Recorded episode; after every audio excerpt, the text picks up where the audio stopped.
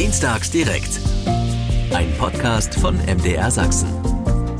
Hallo und herzlich willkommen zu einer neuen Ausgabe von Dienstags direkt. Schön, dass Sie dabei sind. Ich bin Jan Kummer. Bereit fürs zweite Leben vom Improvisieren, Ausbessern und Reparieren. Reden wir heute bei Dienstags direkt mit Ihnen, klar, und auch mit folgenden Gästen. René Gubsch von der Geschäftsstelle Radebeul der Volkshochschule im Landkreis Meißen ist da. Was die im Zusammenhang mit unserem Thema zu bieten hat, das erfahren Sie im Laufe der Sendung. Versprochen. Guten Abend, Herr Gubsch. Guten Abend. Doppelt hält besser. Caroline Kügler und Philipp Salzmesser vom Holzkombinat Chemnitz sind zugeschaltet. Sie helfen dabei, unter anderem Träume aus Holz wahr werden zu lassen. Schönen guten Abend. Hallo aus Chemnitz. Hallo. Christian Fuchs ist bei uns. Er hat den Makerspace in Leipzig mitgegründet. Wie man dort seine ganz eigenen Ideen so umsetzen kann und noch viel, viel mehr, das wird er uns alles verraten. Schönen guten Abend, Herr Fuchs. Hallo aus Leipzig-Gohlis. Und das Fahrrad vielleicht einfach mal selbst reparieren unter fachlicher Anleitung. Das geht in der Fahrradselbsthilfe Ratschlag in Dresden. Und sozusagen direkt vom Kettenspannen ins Studio gekommen ist Tommy Modler. Schönen guten Abend. Guten Abend. Und selbst am Auto geht viel, ohne gleich die Werkstatt zu bemühen. Viel, aber dann vielleicht auch doch nicht alles. Darüber reden wir mit Mike Lange von der Kfz Selbsthilfe Dresden. Schönen guten Abend. Guten Abend. So, da gehen wir direkt mal rein. Was bewegt eigentlich die Leute, äh, so bei Dingen selbst Hand anzulegen? Macht da vielleicht auch äh, Not erfinderisch? Fangen wir mal in Leipzig an bei Herrn Fuchs. Was haben Sie für Erfahrungen gesammelt? Oh, ja, wir haben natürlich Leute, die schon ab und zu mal was reparieren und so bin ich auch selber dann in den Makerspace gekommen. Ich bin ja Puppenspieler und musste dann auch mal ein Holzteil, speziell eine Nase von meinem Kasper reparieren. Das kommt schon vor. Aber bei uns im Leipzig im Makerspace, das ist eigentlich sozusagen ein Schöpfungsraum. Wer da hinkommt, der holt sozusagen aus der Null einen Stuhl oder fängt an, ähm, eine Töpfergeschichte zu bauen. Also wir sind tatsächlich sozusagen ein Neu-Makerspace, mehr als ein Reparatur-Makerspace. Wie sieht das aus im Holzkombinat in Chemnitz? Ja, bei uns ist das ähm, schon fast ähnlich. Also der einzige kaputte Stuhl wäre vielleicht eine Notsituation, wo man zu uns kommt. ähm, genau, aber bei uns ist das dann auch ähnlich, dass äh, quasi dieses äh, selber ins Machen kommen und mit Holz arbeiten dann im Vordergrund steht. Und äh, wie, wie ist das zum Beispiel jetzt bei Fahrrad- und Kfz-Selbsthilfe? Also äh, kommen da Leute hin aus der Not, was zu reparieren oder einfach, weil die sagen, ach, ich will das gerne mal selber machen? Beides. Also der, bei uns in der Fahrrad-Selbsthilfe mhm. auf jeden Fall beides. Also wir haben Leute, die das einfach machen möchten. Wir haben auch Leute, die einfach sich äh, Fahrräder bauen wollen, das teilweise auch äh, eigentlich ganz gut können, aber das Werkzeug halt nicht besitzen, weil das einfach teuer ist hm. ausgesprochen teuer und es davon auch sehr, sehr viel gibt. Ja, für jedes kleine Teil gibt's äh, ein Spezialwerkzeug am Fahrrad, kann man eigentlich so sagen. Und wir haben natürlich auch Leute, die einfach kein äh, Geld haben und das versuchen äh, zu nutzen. Das geht halt ähm, nicht immer auf, muss man mhm. sagen. Ne? Also es ist auch nicht immer äh, die billigste Lösung, aber oft halt schon. Und ähm, wir bringen denen dann halt auch die einfachsten Sachen bei, zum Beispiel, wie man einfach mal einen Schlauch wechselt. Mhm. Das können halt viele einfach nicht. So früher war das ja gang und gäbe. Gehöre ich auch dazu, ja. muss ich zugestehen. Naja, also mir hat das noch mein Opa beigebracht damals. Früher war das gang und gäbe. Ich heute, hab's mal gelernt. Äh, ne? Ich hab's mal gelernt. Heute nimmt ja. das immer mehr ab. Ähm, ja, hm? Kfz ähnlich oder? Äh, ja, kann ich mich eigentlich anschließen bei der ganzen Sache. Ähm, sehr ähnlich. Äh, vieles auch so ein bisschen die Unabhängigkeit, die bei uns mit reinspielt. Wir haben halt sehr gute Öffnungszeiten, dass wir halt auch sehr lange offen haben. Mhm. Und äh, für Selbstständige etc. ist das halt äh, sehr attraktiv, dann außerhalb der Öffnungszeiten von normalen Werkstätten nochmal äh, die Winterräder aufzustecken oder mal schnell beim äh, Servicefahrzeug in Ölwechsel zu machen. Das ist halt bei uns ein großer Schwerpunkt, ja. Also die, einfach die Unabhängigkeit, dann ohne Termin irgendwo schnell was machen zu können können. Mhm. Und halt auch selbst. Ne? Das, es gibt viele Leute, die Auto noch nicht von unten gesehen haben und äh, bei uns das das erste Mal machen. Und ja, genau, das ist halt ein bisschen der Schatten. Tommy Motor hat es gerade angesprochen in der Fahrradselbsthilfe, dass viele Leute gar keinen Schlauch wechseln können. Herr Gubsch, wie sieht das aus mit den handwerklichen Fähigkeiten? Ist da viel ähm, verschütt gegangen? Ja, absolut. Also das kann ich absolut bestätigen.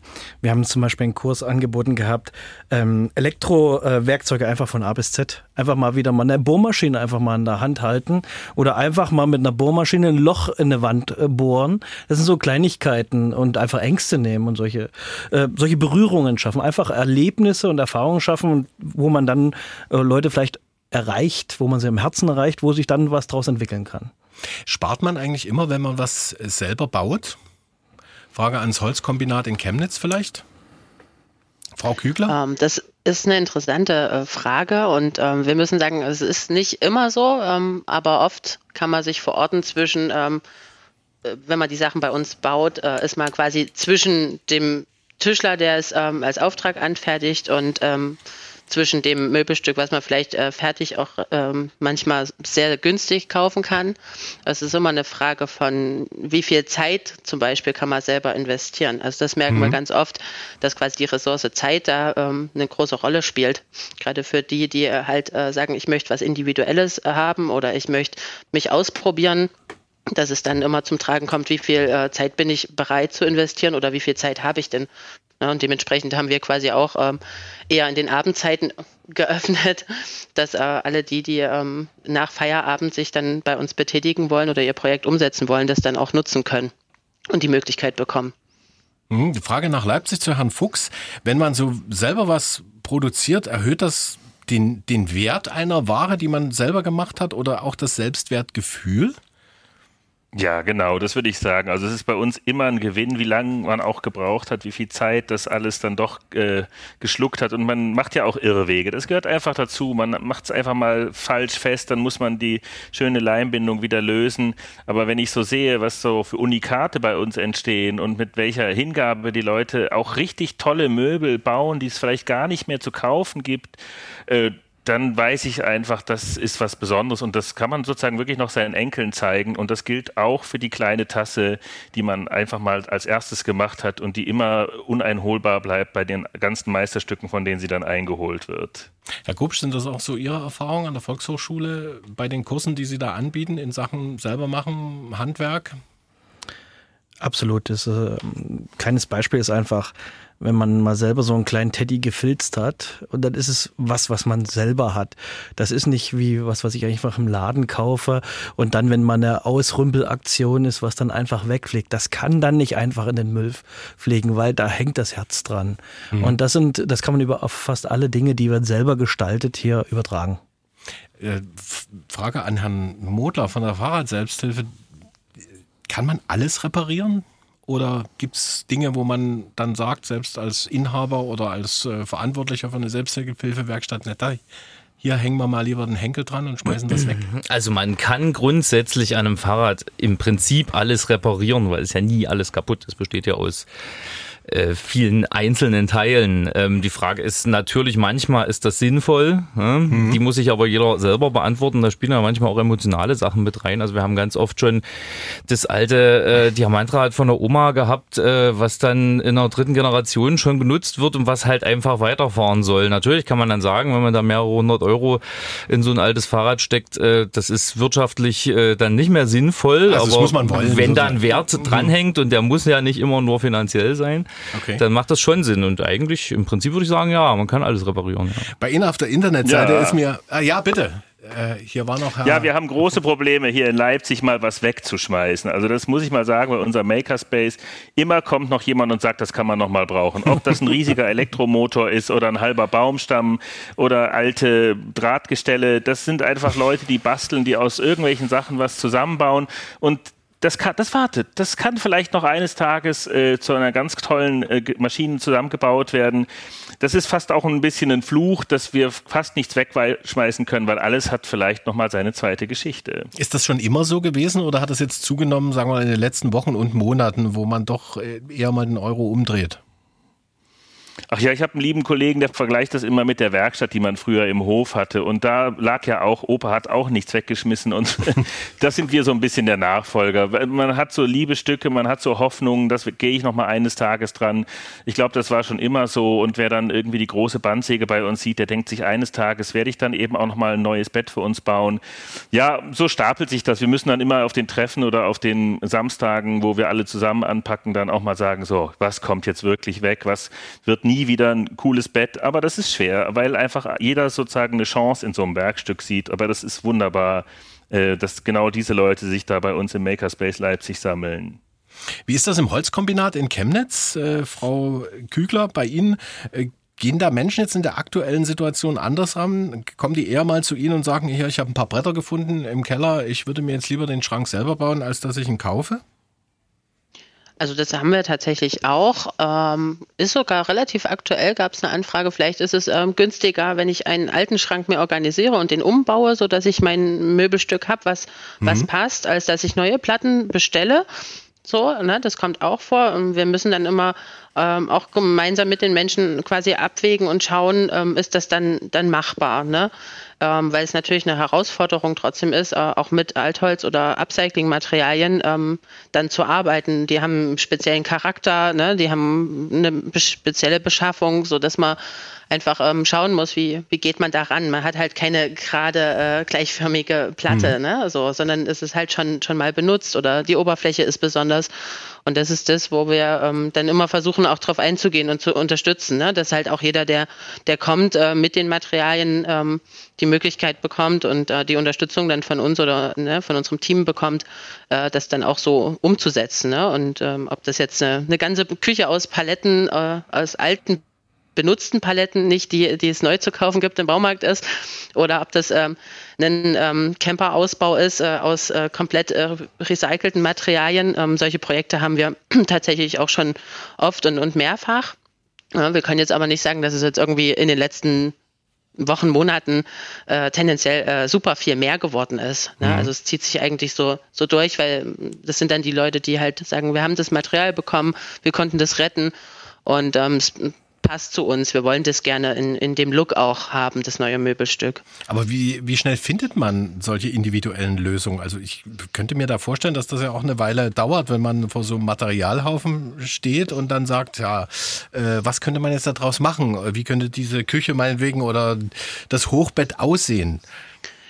Ja, also das ist tatsächlich ähm, ganz unterschiedlich. Ähm, wir versuchen da tatsächlich dann mit zu begleiten, ne, indem man dann halt auch schaut, okay, ähm, was sind die Wunschvorstellungen, was sind die Maße, zieht man es vielleicht mal auch im 3D-Modell ähm, hoch und schaut dann, äh, welche Bretter passen dann an die äh, mhm. an die Stelle, wo muss ich eventuell anpassen. Also es ist ähm, definitiv auch ein Zeitfaktor, äh, wo man dann schaut, ähm, wie kommt man dann mit den Materialien, die man sich, ähm, na, man kann schon sagen, zusammenstückelt, ähm, ja trotzdem zu seinem Ergebnis und wie viel muss man da anpassen, ist natürlich ähm, ja ein bisschen spezieller als äh, mit der Platte, die Fertigmaße hat. Aber man hat halt was super Individuelles und man hat halt einfach das Material auch ähm, wieder genutzt und dem Ganzen auch ein zweites Leben geschenkt und hat keine Materialausgaben ähm, oder nur sehr geringe Materialausgaben.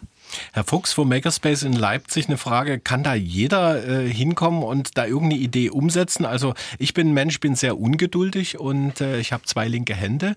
Ähm, bin ich geeignet, um irgendwie selbst was zu schaffen? Oder würden Sie an also mir verzweifeln? spaziert. Wir haben, wir haben nur ungeduldige Leute bei uns.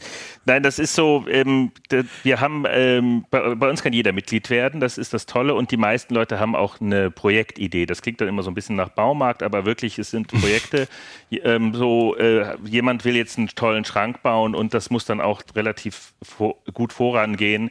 Und ähm, aber es gibt ja Leute, die einem helfen. Ich glaube, das ist das Tollste am Makerspace. Wir haben auch viele Leute, die mal irgendwie Schreiner waren und die jetzt äh, Physiker sind oder in der Verwaltung sitzen und die können einem dann sagen, wie man das richtig macht, wie man sich so eine Intarsie hinlegt, wie man tatsächlich dann an der Bandsäge äh, die Werkstücke richtig anlegt und dann lernt man quasi mit den Leuten, die dann abends da auch sind, wir sind hauptsächlich nachmittags, abends geöffnet, dass man da auch gut Ding will Weile haben und mhm. auch äh, das liegt dann über Nacht immer viel rum, was unter diesen mächtigen Stahlzwingen zusammengezogen wird oder auch ähm, bei den ähm, Keramikern die ganzen Ofengeschichten, das will auch Zeit haben und dann hat man so schön gearbeitet und dann springt es. Aber dann hat man jemanden, mit dem man das dann besprechen kann und sagen kann, was habe ich denn da jetzt, was muss ich beim nächsten Mal beachten? Und da, ich finde, das ist sozusagen der nächstgrößte Wert. Also der größte Wert sind leider unsere Maschinen. Also das ist einfach so. Man, da, wir haben Maschinen, die hat hat man nicht zu Hause. Wir haben Öfen, wir haben Nähmaschinen, Overlockmaschinen, wir haben all das ganze Zeug und deswegen kommen die Leute zu uns. Aber dann stellen mhm. sie fest, unser richtiger großer Asset, das sind die Leute, die einfach helfen, die auch sagen, hm, äh, das war jetzt ganz schön gefährlich, was du da gemacht hast. Äh, bei der Bandsäge bitte immer so anstellen und so. Und so kommt man dann da rein und ähm, was da an Fachtalk bei uns stattfindet, wunderbar, ganz toll. Äh, Tommy Modler von der Fahrrad-Selbsthilfe Ratschlag in Dresden. Ich habe äh, auf der Internetseite bei Ihnen gelesen, ähm, eine Bitte oder eine Forderung. Hm? Ähm, nehmt euch Zeit, habt Geduld mit euch selbst und mit uns, übt euch in Frustrationstoleranz. Manches ist nicht mehr reparabel und muss ersetzt werden. Nicht immer finden oder eignen sich dafür Recyclingteile. Investitionen in Neuteile können notwendig sein welche leidvollen Erfahrungen haben Sie da machen müssen, wenn Sie das schon auf die Internetseite schreiben? Naja, also unsere, unser, unser Unternehmen sozusagen, das hat sich ja über eine lange Zeit gebildet. Das ist Anfang der 90er Jahre mal mit einem Verein losgegangen, da war ja. ich auch lange noch nicht dabei. Ähm, und ist dann, äh, hat sich über die Jahre immer weiter professionalisiert. Und äh, wir haben, früher war das wirklich eine reine Selbsthilfewerkstatt, dann haben wir da auch Aufträge angenommen und ähm, wir haben halt immer wieder festgestellt, äh, dass Leute teilweise auch falsche Vorstellungen davon haben, was da eigentlich passiert. Also wir verdienen halt auch unser Lebensunterhalt damit. Und man kann nicht immer alles für 10 Euro schnell mal reparieren. So, dass den, mhm. den Zahn wollten wir den Leuten schon damit ziehen. Einerseits, ne, dass wir sagen, es ist nicht immer, man kann nicht immer alles mal mit dem Hammer draufhauen, dann ist es wieder gerade. Ne, sondern manchmal muss man dann halt auch einfach Geld in die Hand nehmen, wenn man möchte, dass das Fahrrad wieder fährt. Und andererseits ähm, dauern Dinge halt, wie es hier gerade beim mhm. Vorgänger auch schon gehört habe.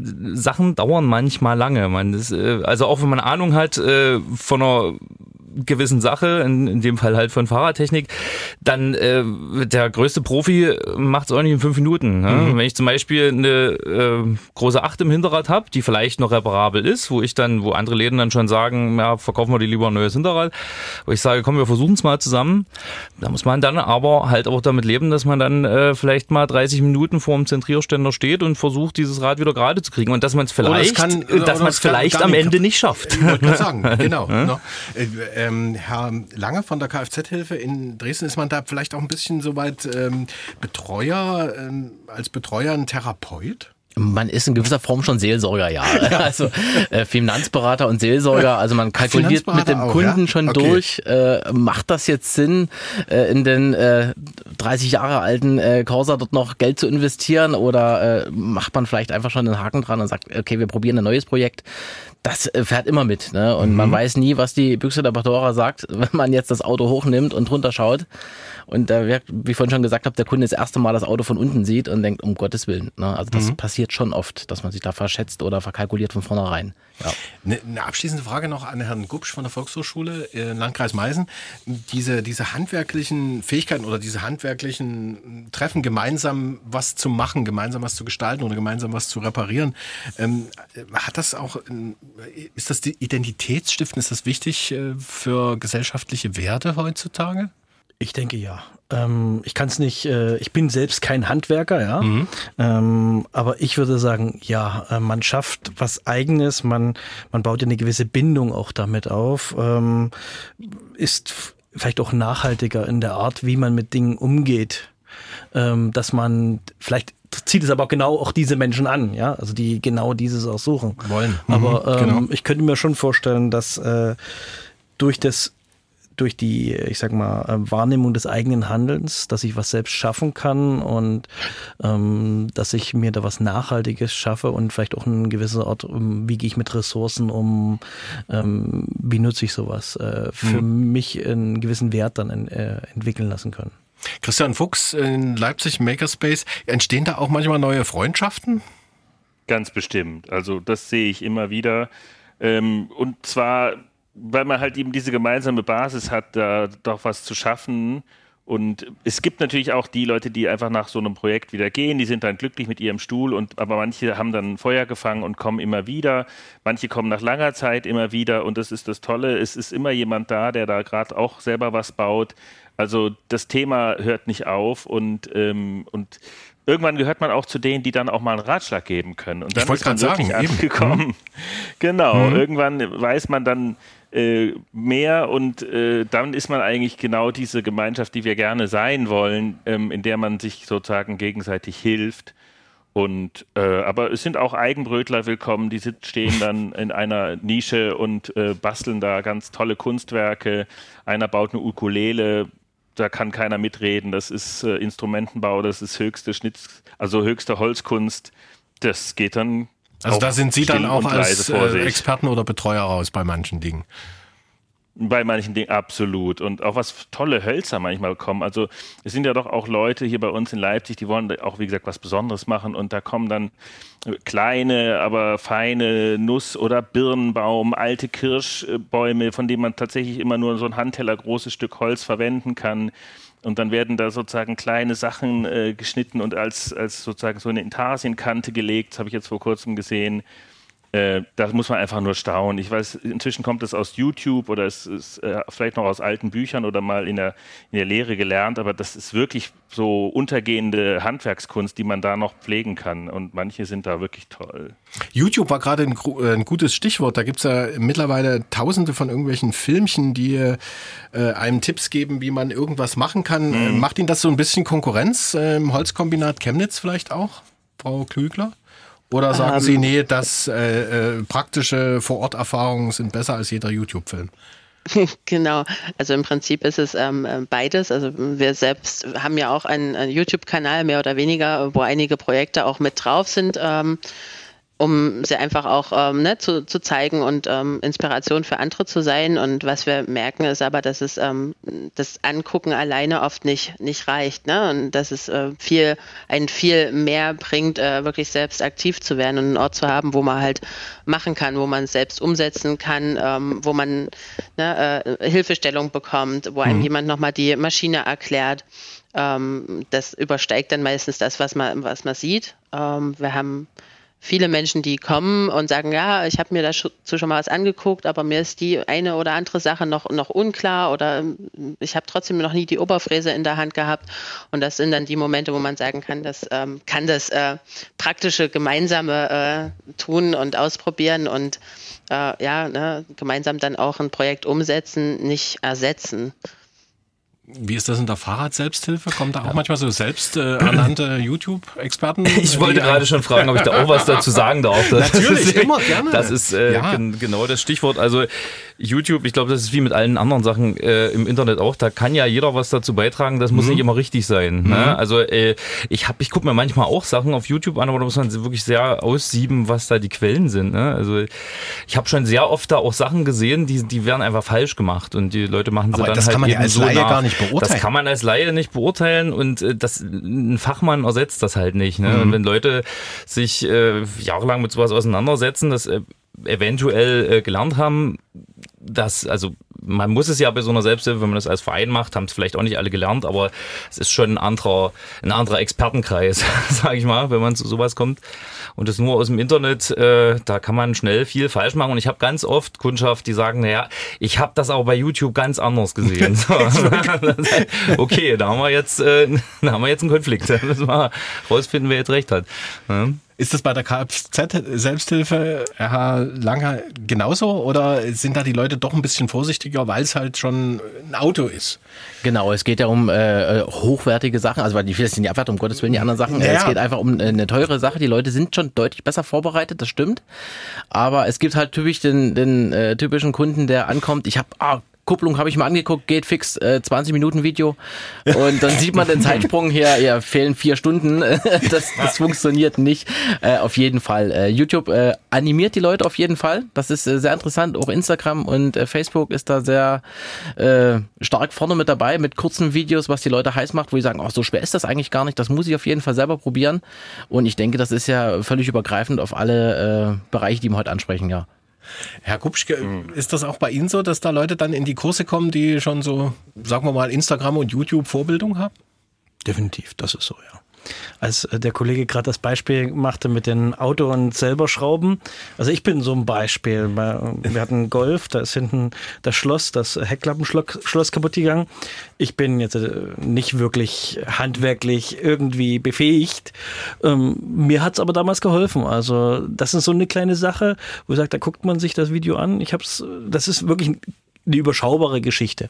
Hab's probiert und ähm, ich hatte mein positives äh, Erfolgserlebnis. Das Auto schloss danach wieder, indem man dieses Schloss da einfach ausgebaut hat. Das war so eine kleine Sache, wo ich sage, ähm, immer für seine Aufgabe kann es passen. Komplex, sage ich, äh, YouTube funktioniert nicht, ist wie Handwerks, Ding, handwerkliche Dinge, die wir beibringen. Ähm, das heißt, machen, erklären, Hilfen, Tipps kriegen, mhm. das kann YouTube hier nicht abbilden. Und es geht auch um diese persönliche Erfahrung des Ganzen. Und äh, dafür ist das, was wir leisten, denke ich mal, das Richtige. Ähm, aber für andere Aufgaben kann YouTube auch eine gute Hilfe sein. Ja. Herr Kupsch, darüber ja, reden. Glaube, so, was, was ja. super wertvoll ist, um da nochmal äh, reinzugehen, ist, dass halt auch jemand daneben steht und, und sieht, wenn du was falsch machst. Ne? Und dir halt auch sagen kann, mach das mal lieber so und so. Ne? Genau, das genau. geht mhm. halt mit YouTube nicht. Bereit fürs zweite Leben vom Improvisieren, Ausbessern und Reparieren. Reden wir heute hier bei Dienstags direkt. Und jetzt ist mein Kollege Stefan Wiegand mit im Studio und hat ein paar Hörerreaktionen zusammengefasst und auch Fragen über Fragen. Fragen über Fragen, Fragen über Fragen. Herr Kröner aus Chemnitz beispielsweise fragt, was kostet es, wenn man eine Selbsthilfewerkstatt aufsuchen möchte? Ist das so eine Mitgliedschaft, wie man es aus einem Fitnesscenter kennt oder wie muss man sich das vorstellen? Kommen, bezahlen, gehen? Das würde ich einfach mal beantworten. Also hier, egal ob das die Fahrer-Selbsthilfe ist oder die äh, Selbsthilfe aus Pirna, äh, das ist äh, ganz unverbindlich vorbeikommen, das bezahlen, was man auch nutzt und äh, ohne Jahresabo, Monatsabo dann äh, beschwert seiner Wege ziehen, ne? also unbeschwerter Wege ziehen. Aber äh, da müssen wir einschreiten, mal beim, beim Makerspace nachfragen. In Leipzig, da ist es ein bisschen anders. Da gibt es eine Mitgliedschaft, ne? Genau, bei uns gibt es sozusagen Monats- und Jahresmitgliedschaften und Projektmitgliedschaften und Schnuppermitgliedschaften. Also da ist für jeden was dabei, aber äh, ich habe die Zahlen leider nicht parat. Ich habe sie da hier, 39 Euro pro Monat und 290 Euro pro Jahr Mitgliedschaft. Das ist ja schon so ganz schön stattlich. Genau. Ja, aber dafür gibt es auch wirklich eine ganze Menge. Und natürlich muss man das wie bei jedem Abo dann auch nutzen. Und äh, ja, also ich finde, ich habe diese Jahresmitgliedschaft und bin da rund, rundum glücklich, weil ich muss mir keinen Kopf machen, ob das irgendwie ausläuft. Ich kann da immer wieder hin. Aber wie so viele Vereine und Fitnessbuden leben wir natürlich auch von unseren Karteileichen, die uns äh, freundlicherweise durchfüttern, ohne alles in Anspruch zu nehmen. Warten, äh, das Holzkombinat Chemnitz, wollen wir auch nochmal nachfragen, wie das dort ist. Einfach hinkommen und das bezahlen, was äh, notwendig ist, oder gibt es da auch eine Mitgliedschaft oder ein Obolus in der Form? Ja, es, bei uns ähm, gibt es tatsächlich keine äh, Mitgliedschaft, ähm, sondern wirklich ähm, ein Tarifsystem. Das heißt, ich äh, bezahle halt ähm, das, was ich äh, nutze, nach unterschiedlichen Tarifen. Also wir haben das äh, gestaffelt, ähm, weil zum Beispiel Maschinenraum, wo die größeren Geräte drin stehen, wie eine Formatkreissäge, Dickenhobel oder sowas, ähm, die brauchen natürlich ein bisschen mehr Wartungsaufwand und fressen auch mehr Strom. Ja, und ähm, dementsprechend ist da der Tarif halt höher. Das heißt, äh, bei uns staffelt sich ähm, die Nutzung, ähm, je nachdem, was ich halt nutze, von äh, 5 Euro die Stunde bis 25 Euro mhm. die Stunde. Und ähm, ja, dann gibt es die Möglichkeit, äh, auch äh, quasi auf Support zuzugreifen, wenn man sagt, ah, ich möchte gerne äh, mein Material vorab äh, wirklich im Detail kalkulieren und, und planen, dann äh, bieten wir sowas wie 3D-Modellerstellung mit an ne? oder ähm, eine helfende Hand äh, über die Maschineneinweisung hinaus, solche Sachen dann und ähm, genau, dementsprechend wird es dann aber auch transparent für alle quasi immer täglich ja, und bei Herrn, bei Herrn Gubsch in der Volkshochschule ist es dann so, man bezahlt einfach die Kursgebühr. Genau, man bezahlt die Kursgebühr, die wir sind, wir verstehen uns ja als Einrichtung der, der Daseinsvorsorge. Also so mhm. verstehen wir uns. Das heißt, soll günstig bezahlbar sein, äh, müssen natürlich die Kosten für den Fachmann, der das entsprechende Thema referiert, da bringt für die Materialkosten, das muss reinkommen. Zum Glück äh, ist es so, dass äh, der sächsische Staat äh, da im Bereich was Nachhaltigkeit, ökologische Bildung ein bisschen was fördert, mhm. so dass man das dann auf den Kunden weiterreicht sozusagen und dass er nur eine, ich sag mal, eine, einen kleinen Obolus dafür bezahlen, nur dass es einen gewissen Grundwert hat.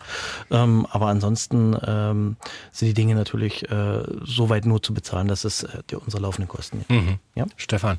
Ist man in der Selbsthilfewerkstatt Meister, Mechaniker, muss man irgendwie eine Expertise mitbringen, ein Zeugnis vorlegen, dass man sich da als Selbsthilfe Oberchecker irgendwie so eine Urkunde mit ins Büro hängen kann? Also wir in der Fahrradselbsthilfe, wir, wir zwei, die das machen, mein Chef und ich, äh, wir sind ausgebildete Fahrradmechaniker.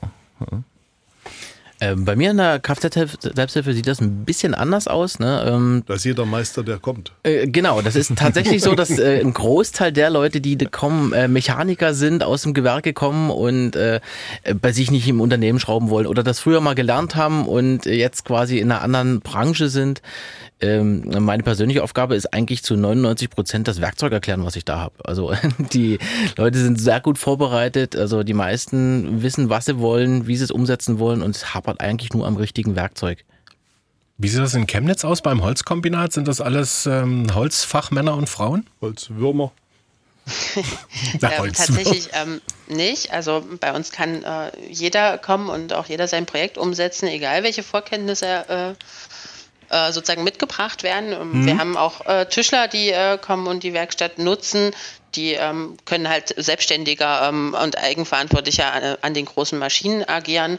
Aber grundsätzlich ist uns das äh, total wichtig, dass es äh, sozusagen keine Barriere gibt. Also dass auch ähm, derjenige, der sagt, oh, ich habe aber noch nie einen Schleifer äh, in der Hand gehabt, ähm, auch die Möglichkeit hat, ähm, sich da auszuprobieren und auch weiterzuentwickeln. Und wir selber im Team sind tatsächlich auch ähm, ursprünglich nicht ähm, aus dem Tischlerbereich oder aus dem Handwerksbereich, sondern ähm, auch ähm, ja, die DIYler oder Autodidakten und äh, kooperieren aber mit äh, Tischlern auch zusammen, wenn es dann um die fachlichen Problematiken geht und das mittlerweile ja seit sechs Jahren circa.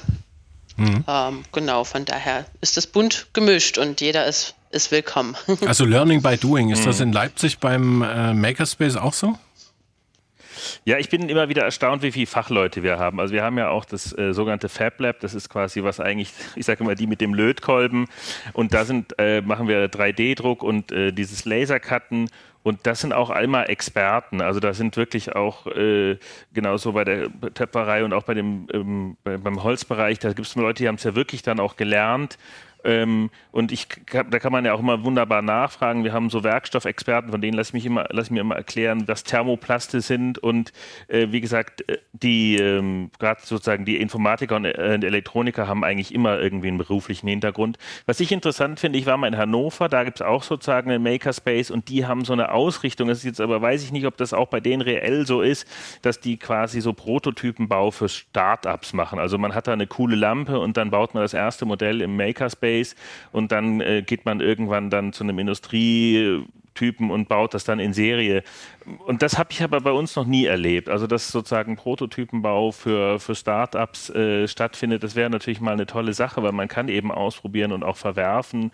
Und ähm, aber bei uns ist es doch mehr privater Hintergrund. Und aber vielleicht, kann, ich gucke in die Köpfe nicht rein, hat dann mhm. mancher für seinen Stuhl dann doch noch mehr vor. Aber ähm, wie gesagt, Hannover hat es auch nur erstmal draußen stehen gehabt. Wie das in Wirklichkeit aussieht, weiß ich auch nicht. Stefan, nächste Frage. Wie weit gehen die Ratschläge tatsächlich oder anders gefragt, muss ich Kenntnisse mitbringen? Fragezeichen, mit zehn Daumen bekomme ich dann die rote Karte gezeigt oder geht es vielleicht doch noch ein Stück weiter? Tja, wer möchte antworten aus also, äh, Herr Modler? Ich, ich, würde vielleicht antworten, ja, denn ja. ich habe die, äh, die äh, Frage vorher, die ging ja jetzt von einigen Antworten schon in die Richtung. Das hätte ich dann auch noch gerne ergänzt. Also bei uns ist es so, dass wir tatsächlich äh, einen großen Teil unserer Kundschaft äh, so sehen, dass die eher ohne Vorkenntnisse zu uns kommen und das einfach gerne mal lernen möchten und äh, eigentlich immer schlauer äh, rausgehen, als sie reingekommen sind. Wir haben natürlich auch äh, Leute, die sind super fit, die bringen einem teilweise selber noch was bei. Ne? Also es ist im Fahrradbereich ja einfach, gibt so Freaks, die machen das auch hobbymäßig und machen eigentlich, sitzen eigentlich im Büro beruflich oder so, aber das ist dann ihr Ausgleich.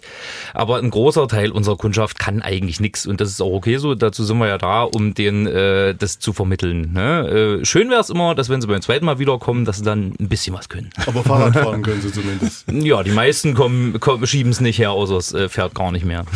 Sehr gut. Äh, Sammler hatten wir schon geklärt. Sehen Sie sich als Bewahrer, Künstler? Wenn man Vielleicht im Holzkombinat mal nachfragen. Hm? als Bewahrer und Künstler, na, also wir, wir selber ähm, nicht, nicht so sehr, würde ich sagen, ähm, sondern als äh, die helfenden Hände für äh, eine Ideenumsetzung. Na, also wir haben auch kreative Anfragen oder wo es darum geht, sich einfach auch kreativ auszuleben bei der Holzbearbeitung. Ähm, dann ähm, unterstützen wir natürlich äh, das Kreative und Künstlerische, wo es auch mal um alternative Lösungsfindung äh, geht oder alternative ähm, Bearbeitungsweisen, die vielleicht ein Tischler so nicht ähm, anwenden würde. Ähm, und Bewahrer ähm, vielleicht schon so ein, so ein bisschen. Ne? Also wir ähm, haben nicht nur Einzelprojekte, sondern äh, machen auch äh, Gruppenevents oder äh, arbeiten mit Schulen äh, zusammen, wo es dann schon auch äh, darum geht, äh, einfach ein bisschen wieder ähm, aufs Handwerk mit zu verweisen, aber nicht im Sinne von ähm, Achtung, äh, ich benutze den, äh, der Hobel wird da und dafür äh, benutzt und der muss so und so gehalten werden, ähm, sondern wirklich eher niedrigschwellig, äh, dass man wieder einen Bezug bekommt, einfach zum Holz als Werkstoff, ähm, dass man experimentieren kann, dass man das erleben kann und ähm, damit ähm, ja überhaupt wieder Zugang äh, bekommt. Und das merken wir ganz viel, dass das häufig ähm, ja nicht mehr so aktiv ist oder dass ähm, gerade Kinder und Jugendliche da nicht mehr so den intensiven Bezug zu haben und dann schon feststellen, oh, das äh, Kiefernstück, das riecht jetzt intensiver. Äh, das ist total interessant. Von Caroline Kügler vom Holzkombinat Chemnitz jetzt zu Herrn Renny Gubsch äh, von der Volkshochschule. Er hat noch was zu sagen zum Thema. Also ich bin mit dem Begriff bewahren, äh, das ist mir so bewusst geworden. Ähm, ja bei uns ist es so, dass wir schon als unsere Aufgabe sehen, auch altes Handwerk zu bewahren. Das Handwerk ist immer zu groß formuliert. Das sind manchmal auch kleine Dinge. Wir haben dies Jahr mal einen Sensenkurs gemacht. Wie kann, wer kann nur mit der Sense umgehen? Richtig dengeln, solche Geschichten. Einfach altes Handwerk. Es ging um Fermentieren. Wie kann ich äh, Gemüse haltbar machen? Oder äh, Fisch. Ja, äh, Dinge, für, äh, die früher ganz mhm. normal gewesen sind, aber die langsam durch bestimmte Errungenschaften in Vergessenheit geraten. Ähm, die Anregung dafür kriegen wir teilweise von von ähm, unseren Kursleitenden, unseren Dozenten, die einfach ja, ein inneres Bedürfnis haben, dass das, was sie mal gelernt haben, nicht ausstirbt, dass sie das einfach weitergeben können über äh, diese Möglichkeit und andere Anregungen ergeben sich einfach in der Kooperation. Also wir sehen uns da schon in bestimmten Dingen auch ähm, bestimmtes Know-how auch äh, zu bewahren. Ja? Hm. Also zum Thema Bewahren würde ich auch gerne noch was sagen. Äh, wir sehen uns da auch als Bewahrer, aber äh, eher im Sinne der, der Sachwerte. Also das ähm, so an Fahrrädern wird einfach ganz, ganz viel weggeworfen, was halt eigentlich noch super ist. Wir haben da oft Leute, die Fahrräder vorbeibringen, die haben hier in der Neustadt irgendwo im ähm, im Keller gestanden oder irgendwo im Flur und die will der Vermieter nicht mehr haben, weil die Leute die halt einfach stehen lassen. Da mhm. sind auch super Sachen dabei. Und wir haben noch riesen Vorräte teilweise von Teilen aus der DDR, die man halt, wenn man die ein bisschen sauber macht und sich damit auskennt, einfach wie, genau so, wie sie sind, wieder verwenden kann, ne? die man halt einfach nicht wegwerfen muss. Und ich finde, gerade in einer Zeit wie heute, wo die Ressourcen immer knapper werden, ist das eine wichtige Sache. Also rund erneuern sozusagen. Genau. Ne? Mhm. Und man kann gerade bei ganz alten Fahrrädern, bei neuerer Technik fällt es manchmal dann schwerer, das muss man ehrlich sagen, aber gerade bei ganz alten Fahrrädern kann man, wenn man weiß, wie es geht, äh, teilweise die Sachen nochmal komplett neu aufarbeiten und muss auch wenig ersetzen. Hm. Also, Stefan, du hast noch weitere Marc aus Riesa hat gefragt, reicht der Platz an diesen Werkstätten, die wir überall jetzt hier in der Sendung so ein bisschen vorstellen? Oder hat sich das in den ähm, letzten Monaten, Jahren irgendwie so gewandelt, dass eher die Nachfrage immer größer wird und dass ihr, ihr kennt ja auch so ein bisschen euren, euer Umfeld, in dem ihr euch bewegt. Also ist es so, dass ihr ein Alleinstellungsmerkmal weiterhin habt, hat äh, gefragt, oder ist es so, dass der Markt eigentlich schon so voll und gedeckt ist, dass man ähm, für alle Ideen quasi jemanden findet, findet, einen Anlauf oder einen Ansprechpartner? Nee, das glaube ich nicht. Also ich glaube, das wächst. Ich glaube, das wächst immer weiter. Ich höre auch immer mehr von so, von so Selbsthilfen. Ähm, als ich mit dem Job angefangen habe, wusste ich gar nicht, äh, dass es das außer im Kfz-Bereich, da kannte ich das, aber sonst wusste ich gar nicht, dass es das gibt. Und als ich zum Beispiel das erste Mal von der Holzhilfe gehört habe, da war ich auch äh, ziemlich überrascht, dass man sowas machen kann. Ähm, und wir sind auch nicht die einzige Fahrradselbsthilfe in Dresden. Also es gibt auf jeden Fall in der Friedrichstadt noch eine, das weiß ich. Und es gibt noch einen Verein in der Johannstadt. Äh, die machen das, glaube ich, aber auch nur einmal die Woche. Also das wird mehr. Und ähm, der Bedarf ist noch nicht gedeckt, glaube ich. Wie sehen das eigentlich äh, so professionelle Fahrradhändler oder auch äh, Autowerkstätten in, in Ihrem Fall, Herr Lange? Die klatschen in die Hände, glaube ich. Äh, klatschen die? Also wir freuen haben, sich, oder? Also wir haben Freunde unter den, den, ja. den, den, den, lokalen Fahrradhändlern, weil wir natürlich Dinge machen, die die nicht gerne machen wollen. Ja, sie haben halt mehr davon, wenn sie ein neues Fahrrad verkaufen und wenn du mit einem DDR-Rad äh, zu einem mhm. schicken Fahrradhändler kommst, dann hat er äh, A, gar nicht, äh, oft gar nicht die Teile, also auch wenn er will, dann könnte er es nicht machen und ähm, oft auch gar nicht die personellen Ressourcen, um sich mit sowas auseinanderzusetzen. Also das, das setzt schon sehr viel äh, an Vorarbeit voraus, um manche Dinge überhaupt machen zu können. Und wir haben tatsächlich den Fall, dass äh, bei uns im, im, im Viertel sozusagen oder in den anliegenden Vierteln wir die Läden die Leute auch zu uns schicken. Ja. Und wie sieht das äh, bei der Kfz-Selbsthilfe aus? Haben Sie auch Freunde bei Volkswagen, Toyota, Ford und Co.? Also was Teile angeht, ja. Aber so dieses, ähm, dass wir uns jetzt die Kunden wegnehmen, kann man nicht sagen. Im mhm. Gegenteil. Es ist eher so, dass der äh, Kunde mit dem alten Käfer oder mit dem äh, Trabi zu mir geschickt wird und ich sag mal, der neue Tesla oder was, den kann ich natürlich ja, nicht klar. bedienen. Ne? Ja. Und ich sag mal, das ist schon ein Aber bisschen... so andere Werkstätten, freie Werkstätten oder so, die gucken da da... Es ist, nee, nee, also nee. Ähm, es, wir sind immer noch in der Position, dass es so ist, dass die Werkstätten überrannt werden. Also gerade was so Radwechselsaison angeht, Frühjahr mhm. und Herbst, äh, wo die Werkstätten einfach froh sind, jemanden wegschicken zu können. Ich sag mal, der junge agile Mann muss jetzt nie auf einen Radwechsel in der Kfz-Werkstatt warten, sondern den schicken sie schon gerne zu uns, wo sie sagen, hier, äh, geh mal bitte zur Selbsthilfewerkstatt, ähm, die sind ja um die Ecke, da kriegst du deinen Termin auf jeden Fall noch, weil du willst nächste Woche in die Alpen fahren. Also ähm, ich habe das jetzt gerade in Pirna, ist das auch äh, bei vielen äh, Werkstätten, wo halt wirklich ein Geben und Nehmen ist, mhm. äh, wo ich auch gerne Sachen abgebe, wenn ich in Kunden wenn ich das feststelle, dass der Kunde mit seinem Projekt einfach überfordert ist, wenn der ankommt und sagt, ich, ich habe mir das und das vorgestellt und man merkt im Gespräch schon, äh, wäre schön, wenn du dir einfach äh, eine Werkstatt suchst, weil das, du wirst dich an dem Projekt völlig übernehmen, haben wir natürlich auch unsere Werkstätten, wo wir sie gerne weitervermitteln. Also das ist wirklich ein Geben und Nehmen und äh, das gibt einfach der Markt auch her, weil es viel zu viele Autos gibt, die von den wenigen Werkstätten einfach abgedeckt werden können, gerade in der ländlichen Region. Wenn man was kaputt repariert hat, kann man dann in eine richtige Werkstatt gehen. da hat man dann Zeit, ja. Wie sieht es beim Holzkombinat in Chemnitz aus, Frau Kügler? Äh, haben Sie noch Freunde bei Hülster vielleicht oder bei Möbelmaler? Ähm, das tatsächlich äh, noch nicht, aber ähm, wir haben äh, durchaus ähm, na, auch einen Holzhandel, der mal äh, Kunden, die äh, das Holz da ähm, vielleicht beziehen, ähm, dann zu uns schickt, wenn sie äh, individuelle Anpassungen mhm. äh, sich wünschen. Ne? Oder ähm, Arbeitsplatten für, für die Küche sind so ein ähm, Thema, also solche was Änderungen immer wieder machen Sie dann auch, ja? Oder unterstützen hm? dabei bei solchen Änderungen? Ja, genau. Ne, und da, da haben wir das auch, dass es da Kooperationen gibt, äh, mhm. dass dann äh, ja auch von anderen die Kunden zu uns geschickt werden. Und auf der anderen Seite äh, machen wir das auch, wenn äh, doch mal eine Vorstellung so komplex ist, wo wir sagen, hm, da müssen wir noch mal gucken, damit es wirklich genau so wird, wie du es dir vorstellst.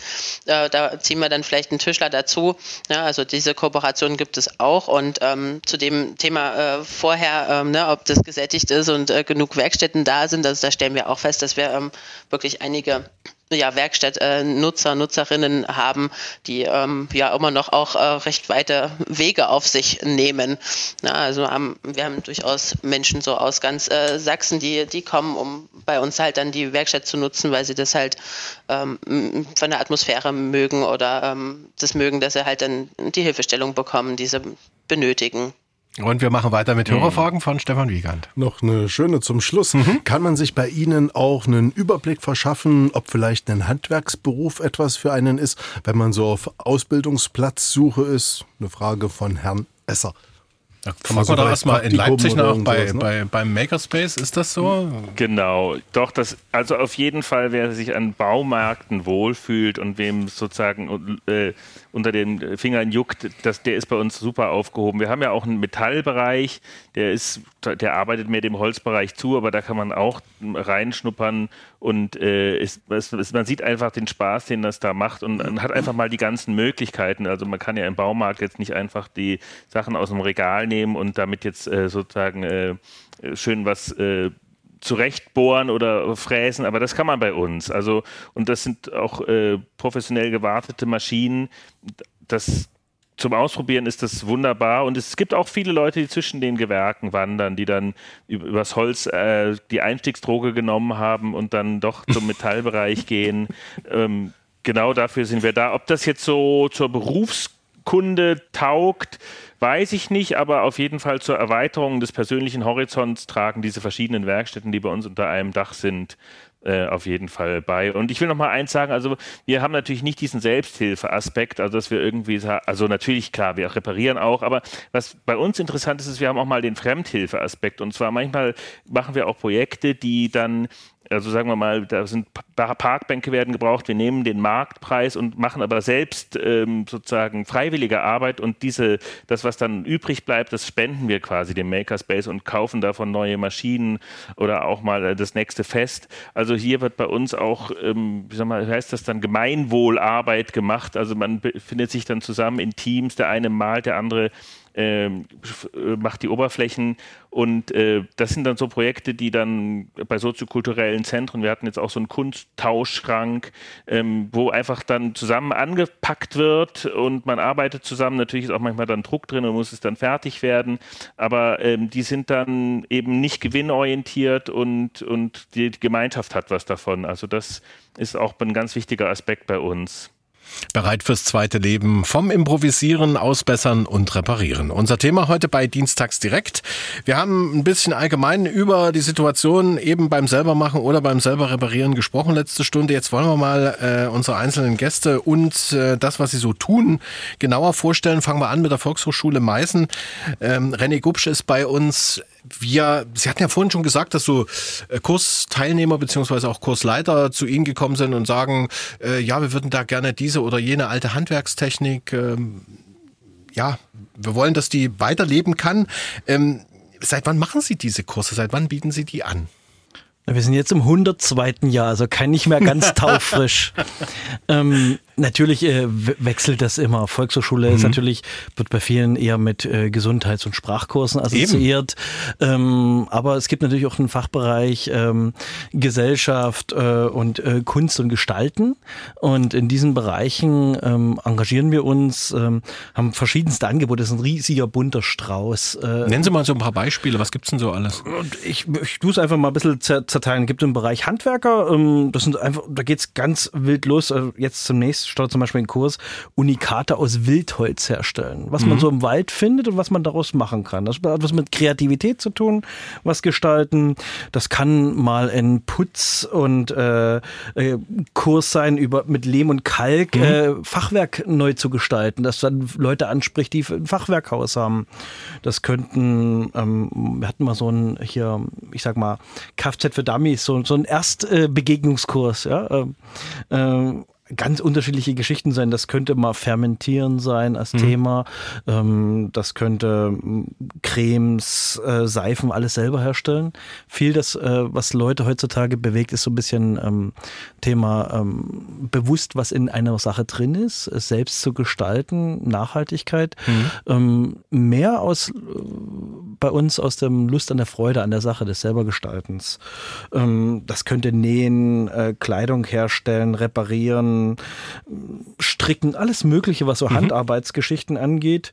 Ähm, Sensenkurs, mit Weiden wieder was bauen. Ähm, ganz, wirklich der äh, ganz breite äh, Strauß. Äh, die Angebote kommen teilweise von den Dozenten, mhm. teilweise mhm. von unseren Pädagogen, die einfach mit den Kunden sprechen und Bedarfe eruieren und das dann also einfach mal anbieten. Indirekt auch von den Kunden sozusagen. Ja, ja mhm. genau. Also man redet ja mit den Kunden, mhm. es kommen Anregungen und dann probiert man es einfach. Man, man legt einen so, einen Kurs auf und probiert es einfach mal.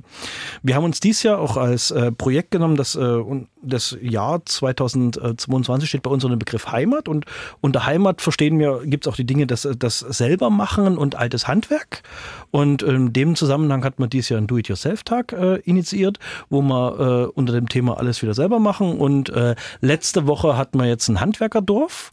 Das hat dann ähm, explizit Kinder angesprochen und Jugendliche wo wir in den Ferien als Wochenferienkurs einfach mal ähm, ähm, altes Handwerk angeboten haben, wo es ganz, ganz viele Stationen gab, vom äh, Kaltschmieden, Heißschmieden, Seile herstellen, wie früher Seile hergestellt wurden.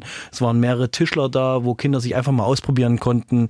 Löffel, Spielzeug, äh, Handwerksgeräte, einfach mal ähm, ausprobieren. Ähm, es mhm. wurden ähm, Kleider genäht, gefilzt, Seifen hergestellt. Also wirklich ein bunter, gebacken, alle möglichen, ganz bunter Strauch auch an handwerklichen Sachen. Ähm, Wie wird das angenommen? Ähm, Also stehen Sie da möglicherweise vor drei Leuten dann mit der Sense?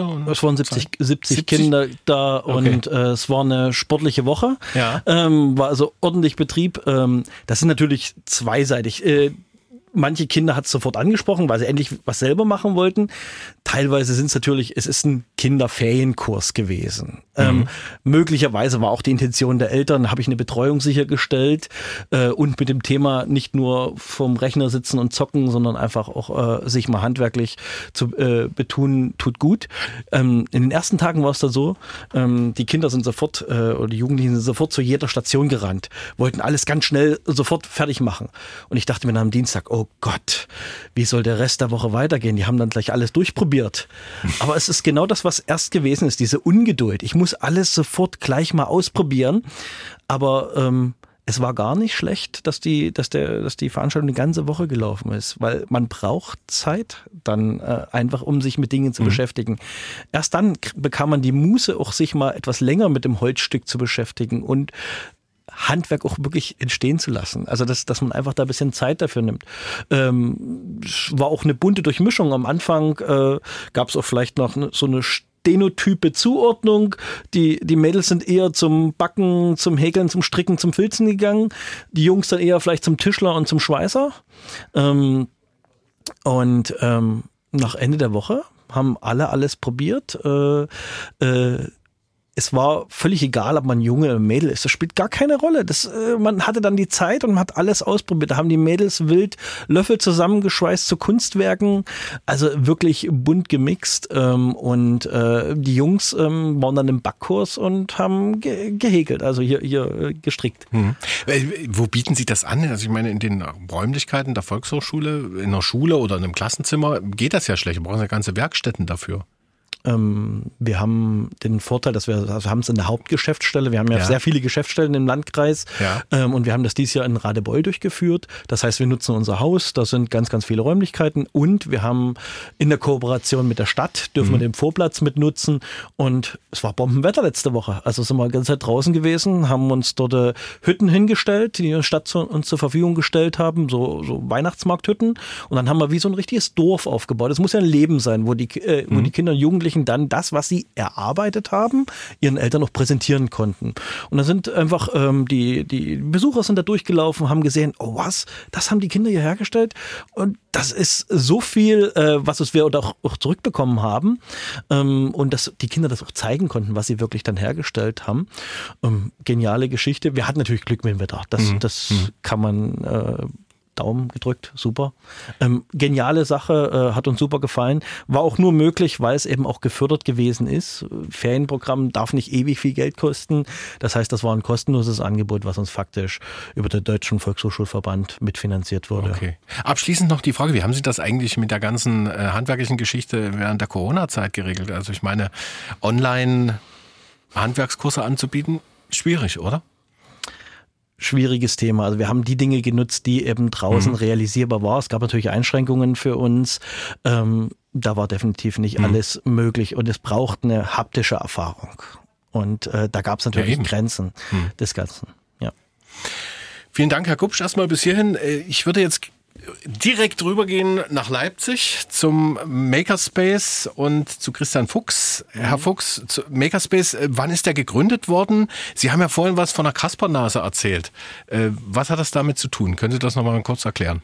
Genau. Ja, ich bin meines Zeichens äh, Puppenspieler und äh, bin eben auf der Suche nach einer Werkstatt, wo ich sozusagen noch ein paar Reparaturen, ich bin auch kein Puppenbauer, sondern ich spiele tatsächlich nur ähm, an den Makerspace gekommen, der damals schon gegründet war. Also ich gehöre nicht zu den Gründungsmitgliedern, aber ich hatte eben auch ein Projekt und bin dann hängen geblieben und ähm, dann zog der Makerspace nach Gohlis in den sogenannten Kunsttanker, ein ehemaliges Autohaus, das die Stadt Leipzig jetzt auch für Künstler zur Verfügung gestellt hat und wo wir so ein bisschen versteckt, aber eigentlich haben wir jetzt auch ein großes Plakat draußen doch dann zu finden, ähm, unsere Hallen haben.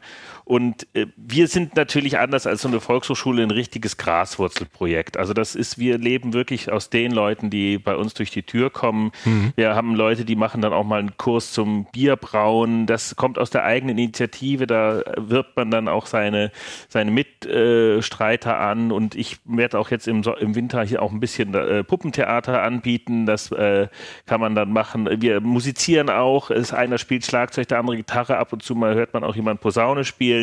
Also wir, wir nutzen den Raum unterschiedlich und ähm, Genau, wie gesagt, alles kommt aus den, aus den Mitgliedern und es ist auch alles eigentlich da. Die Fotowerkstatt, die wird jetzt im Augenblick mehr von den Töpfern ran genutzt, weil das so schön trocken dort ist.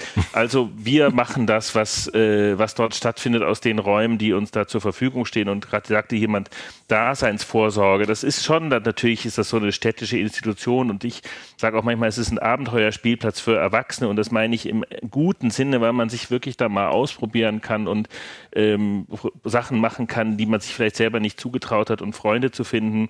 Also wir sind leben aus dem, was unsere Mitglieder mitbringen, was unsere Mitglieder interessiert und wen unsere Mitglieder dann noch anwerben. Das ist, ist, wirklich ist das ein reiner Verein oder ist das eine Genossenschaft?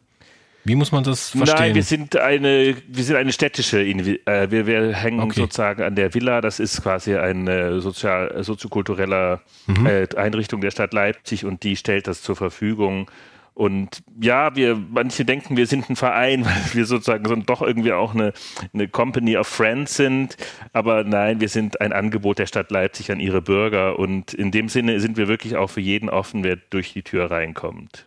Was wird so am meisten nachgefragt bei Ihnen oder kann man das gar nicht so werten? Doch, also Holz ist, ist schon einfach die, die Rutschebahn, mit der man reinkommt. Und ich muss auch sagen, auch als Puppenbauer habe ich das auch, oder als Puppenspieler habe ich das auch gelernt. Holz ist einfach ein besonderer Werkstoff. Das werden die Chemnitzer Kollegen sicher gerne bestätigen. Das ist einfach, der ist nett, der ist gnädig, der ist, der ist lebendig. Du nimmst ein ganz astreines Stück Holz, das ist weiß von allen äh, sechs Seiten. Dann fängst du da an, das zu arbeiten und dann guckt dir plötzlich ein großes Astloch entgegen, weil das einfach ein lebendiger Werkstoff ist. Das der ist gewachsen, der ist nicht irgendwie gegossen worden. Und das ist einfach das, das was, was, was warm und schön und vielseitig und lebendig und was man biegen kann. Und wir haben natürlich auch die Metallwerkstatt und die ist ehrfurchtgebietend. Also die Maschinen da laufen dann gleich mit 1000 Umdrehungen pro Minute und das sind andere Werkstoffe, Aluminium und, äh, und, und äh, diese ganzen Metalle, da merke ich immer schon, das ist wirklich was für die Auskenner. Ähm, aber unser sehr beliebt ist auch bei uns der 3D äh, oder der, der Lasercutter. Mhm. Das ist, wir haben einen großen Lasercutter, mit dem man wunderbare Sachen ausdrucken kann. Und das ist ein toller Sprung sozusagen aus dem Digitalen, weil ich sitze ja immer vor dem Rechner, wir sitzen alle vor dem Rechner ähm, und sehen da sozusagen Sachen und die kann man sich dann bei dem Lasercutter eben in die, in die echte Welt holen. Da kann man Hausmodelle bauen, da kann man ähm, kleine Sachen, die man sozusagen verschenken möchte, äh, ausdrucken lassen. Und da wird sozusagen das Digitale dann zum Anfassen. Und das ist natürlich toll. Dafür ist der Maker-Space da, dass man etwas macht, was eben sonst nur äh, 1 und 0 gewesen wäre. Mhm. Das ist deswegen auch ein ganz heißes Stück bei uns, der, drei, äh, der Lasercutter. Wem gehören dann die Ideen, die bei Ihnen gemeinsam entwickelt werden? Oh ja, da könnte man sich ja streiten, wer da jetzt sozusagen das, ja. das Copyright hat. Ich kenne das. Ja, ja. Ich hatte ja schon davon gesprochen, dass da ab und zu mal eigentlich auch quasi Startups vielleicht entstehen, aber äh, bis jetzt gab es da noch keine, noch keinen Knies. Ne? Was natürlich mhm. immer ein bisschen eine Belastung ist für die ganze Gemeinschaft, ist, wenn zum Beispiel eine Maschine kaputt geht. Das ist einfach so, wir gehen davon aus, dass die Leute sich verantwortlich verhalten und ich glaube auch nicht, dass jemand irgendwie da hingeht und sagt, heute äh, rahme ich diesen Hobel in irgendwie in den Boden. Aber es passiert doch ab und zu mal was, wie das halt in der Werkstatt ist und dann in der kommerziellen Werkstatt kommt dann der Meister und äh, zieht einem die Ohren lang. Und bei uns müssen dann Erwachsene sich das eigentlich aushandeln und müssen auch eingestehen. Also ich tue so zwar, als ob ich hier der Auskenner bin, aber jetzt habe ich gerade tatsächlich doch ein Werkstück mit einem alten rostigen Nagel hier über äh, den Hobel gezogen und die Schneide ist jetzt hin. Und das kann auch passieren und das darf auch passieren, aber es ist natürlich immer, mhm. äh, ja, manche verheimlichen das auch und dann stehen die anderen rum und sagen, jetzt ist das Ding schon wieder kaputt, wir müssen das abschließen, da dürfen nur noch Leute ran, die sich da irgendwie einen Schein gemacht haben und wir wollen aber nicht die alle kontrollieren. Also das ist natürlich immer bei so einer, wie soll man sagen, so einer offenen äh, Gemeinschaft, äh, ja, sind da so Fliehkräfte und da gibt es verschiedene Ansichten und es kostet ja auch Geld, was wir eben, wie gesagt, dann auch aus der Gemeinschaftskasse wieder dann ersetzen müssen. Das macht große Diskussionen und da kommt dann die Offenheit manchmal an eine Grenze, aber eigentlich muss ich sagen, ist es so eine konstruktive Atmosphäre, wenn man da reinkommt. Es sind einfach alle Leute wollen mit einem schönen Stück, äh, sei es äh, aus äh, Ton oder aus Holz oder aus Metall, wieder rausgehen und ähm, da muss man solche Prozesse dann auch abfedern. Aber es gibt da wirklich lange Diskussionen. Äh, das gehört einfach zu so einem groß aufgestellten Makerspace in so einer großen Stadt dazu. Ist das bei den Selbsthilfewerkstätten ähnlich, Herr Modler? Wenn da irgendwas kaputt geht, wer kommt darauf? Derjenige, der es kaputt macht? Oder nee. äh, macht das dann die Werkstatt und sagt, da scheiße, aber oh, Entschuldigung, nee, also, äh, müssen wir jetzt hier ersetzen? Wenn bei uns was kaputt geht, dann äh, haften wir dafür. Das ist einfach mhm. inbegriffen. Ich glaube, wenn man das anders machen würde, dann hätten die Leute auch teilweise zu viel Scheu. Wir haben halt teilweise sehr teure Werkzeuge für sehr spezielle Verwendungszwecke, die wir dann auch äußerst ungern mhm. nur aus der Hand geben. Also die kriegt auch nicht jeder. Das muss man dazu das sagen. nehmen Sie dann selber in die Hand? Äh, die nehmen wir dann entweder selber in die Hand und machen dann äh, kleine Sachen, um den Leuten da unter die Arme zu greifen. Mhm. Ähm, Wenn es jetzt wirklich, äh, es gibt auch manchmal Arbeiten, die lässt man jemanden mit nur rudimentären Vorkenntnissen lieber nicht machen, weil mhm. die gehen halt erfahrungsgemäß dann in die Hose. Ähm, die Leute, die, die, die diese Werkzeuge dann kriegen, das sind dann schon in aller Regel Leute, die das, die das mhm. gut können, ne? die das einfach hobbymäßig so intensiv äh, machen, dass sie damit umgehen können. Aber wenn was kaputt geht, ähm, die Leute bezahlen ja, damit sie bei uns sind und wenn was tatsächlich selten vorkommt, muss man sagen. Wenn wirklich was kaputt geht, dann müssen wir das halt ersetzen. Also das ist auch, äh, Werkzeuge werden halt benutzt und bei uns werden sie exzessiv benutzt und dann gehen sie teilweise auch der Abnutzung halber irgendwann kaputt. Wie ist das in der Kfz-Selbsthilfe? Da gibt es ja wahrscheinlich noch, noch teurere Geräte, oder? Sicher, sicher. Also klar, ähm, das Gefahrenpotenzial ist auch äh, ein Stückchen höher, ne, weil so ein Federspanner, der hat ordentlich Zug. Mhm. Aber äh, ich muss ganz ehrlich sagen, jetzt nach fünf Jahren, das, was kaputt geht, das ist einfach der, der Nuss ganz, ich denke, von der Fahrradwerkstatt ähnlich sein, mhm. äh, weil die einfach am meisten benutzt wird und gerade was jetzt hochwertige Werkzeuge angeht, egal ob es die Reifmaschine, der Federspanner, das Schweißgerät oder ähnliches ist, äh, die Leute fragen vorher und äh, man kann da in der Regel eingreifen, bevor irgendwie Schaden entsteht, äh, weil Werkzeuge, die zweckentfremdet werden, gehen in der Regel kaputt. Wenn sie so benutzt werden, wie sie genutzt werden sollen, äh, mhm. gehen sie in der Regel auch nicht kaputt. Ne? Genau, da muss man auch ein, eingreifen. Also da fällt mir ein gutes Beispiel ein, zum Beispiel, äh, weil wir bei dem, bei dem schönen Schlauchwechsel schon waren, den so viele nicht können, dass äh, die Leute dann bei uns ankommen und das machen wollen und das allererste zum Schraubendreher greifen, um den Reifen von der Felge zu holen. Und da muss man dann natürlich Idee. dazwischen springen und sagen, nein, ja. da geht das Werkzeug kaputt, da geht dein Fahrrad kaputt. Mhm. Da muss man aber teilweise auch sehr hinterher sein, natürlich. Ne? Also ich glaube, wir verhindern auch viel, äh, was vielleicht passieren würde, wenn man da nicht so gut hingucken würde. Also, Wie ist das im Holz? Holzkombinat in Chemnitz, äh, Frau Kügler oder Herr Salzmesser, ähm, das sind ja bestimmt auch Maschinen, wo jetzt nicht jeder ran kann oder ran sollte. Genau, also bei uns die Maschinen, ähm, die jetzt schon professionell sind, ist ja zum einen natürlich auch der Grund, warum die Leute dann zu uns kommen, um das eben nutzen zu können. Mhm. Also das ist im Grunde genommen kein Problem für die Leute, die Vorerfahrung mitbringen und dann gibt es eben die Einweisung äh, durch uns und dann wird das auch immer noch begleitet, so dass wir das einschätzen können, dass die Maschine gut behandelt wird. Und äh, es gehört quasi auch direkt dazu, dass wir sagen, okay, für die unerfahrenen Leute äh, springen wir halt auch dafür ein. Also dass wir die Arbeitsschritte einfach übernehmen, die an den Maschinen sind, die schwerer zu bedienen sind oder riskanter sind. Genau, und ganz allgemein ist es so, also wir sind natürlich angehalten, auch den ähm, unseren Nutzern immer zu sagen, wie, wie die Maschine zu benutzen ist und mhm. wie sie auch schon zu benutzen ist. Ich meine, das meiste, was dann äh, an Maschinen immer wieder repariert werden muss, ist halt typischerweise Verschleiß. Und äh, genau, das können wir halt einfach durch, durch gute Hinweise und wir stehen ja auch immer oder wir sind ja immer in der Nähe, wenn Maschinen benutzt werden, ähm, können wir das auf gut, jeden Fall gut abfangen, dass da nicht äh, zu, zu schnell an die Substanz gegangen wird, genau.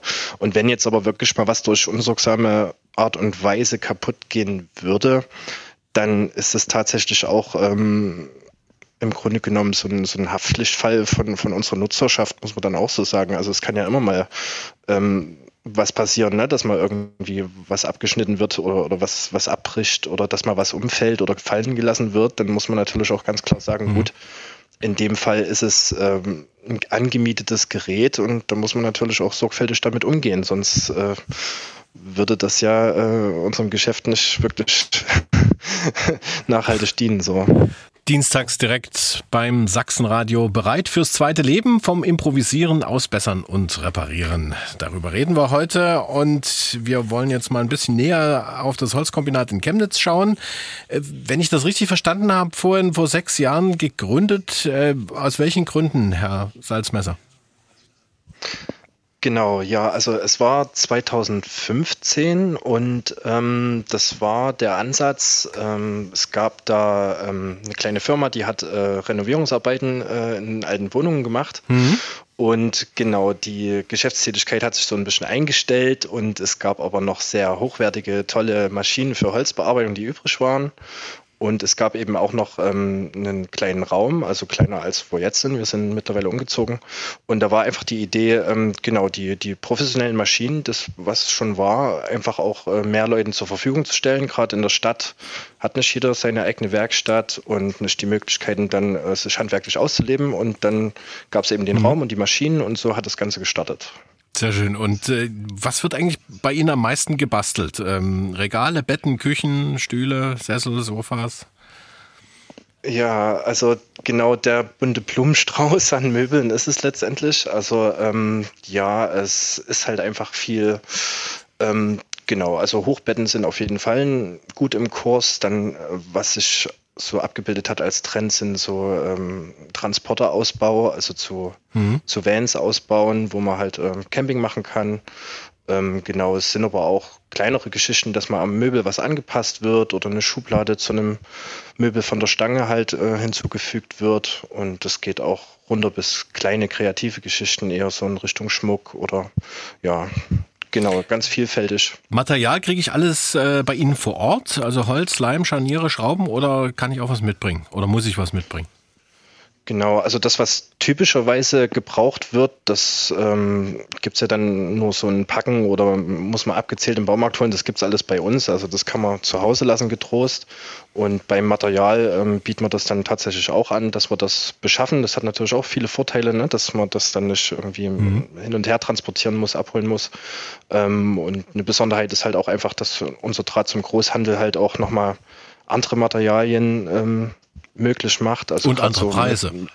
Andere Preise natürlich, wobei, ja, also man kann jetzt nicht sagen, dass wir günstiger als der Baumarkt sind, aber es sind halt speziellere Hölzer. Also dass man halt eben mhm. gerade mal das Schnittholz von von der Eiche bei uns äh, beschafft oder von der Esche irgendwie besondere Hölzer, die jetzt nicht so typisch Baumarktware sind und dass die dann halt bei uns auch bearbeitet werden kann. Und dann können wir das schon von Anfang an mit ähm, in, in, der Planung kalkulieren und ähm, das dann auch beschaffen für das Projekt. Bekommt man das heute noch schnell genug oder muss man da auch äh, länger warten auf den, aufs Holz zum Beispiel oder auf bestimmte Teile oder auch Werkzeuge? Ja, also im Grunde genommen, was, was sich ausgewirkt hatte, war auf jeden Fall eine Verteuerung des Holzes. Das war jetzt letztes Jahr und dieses Jahr.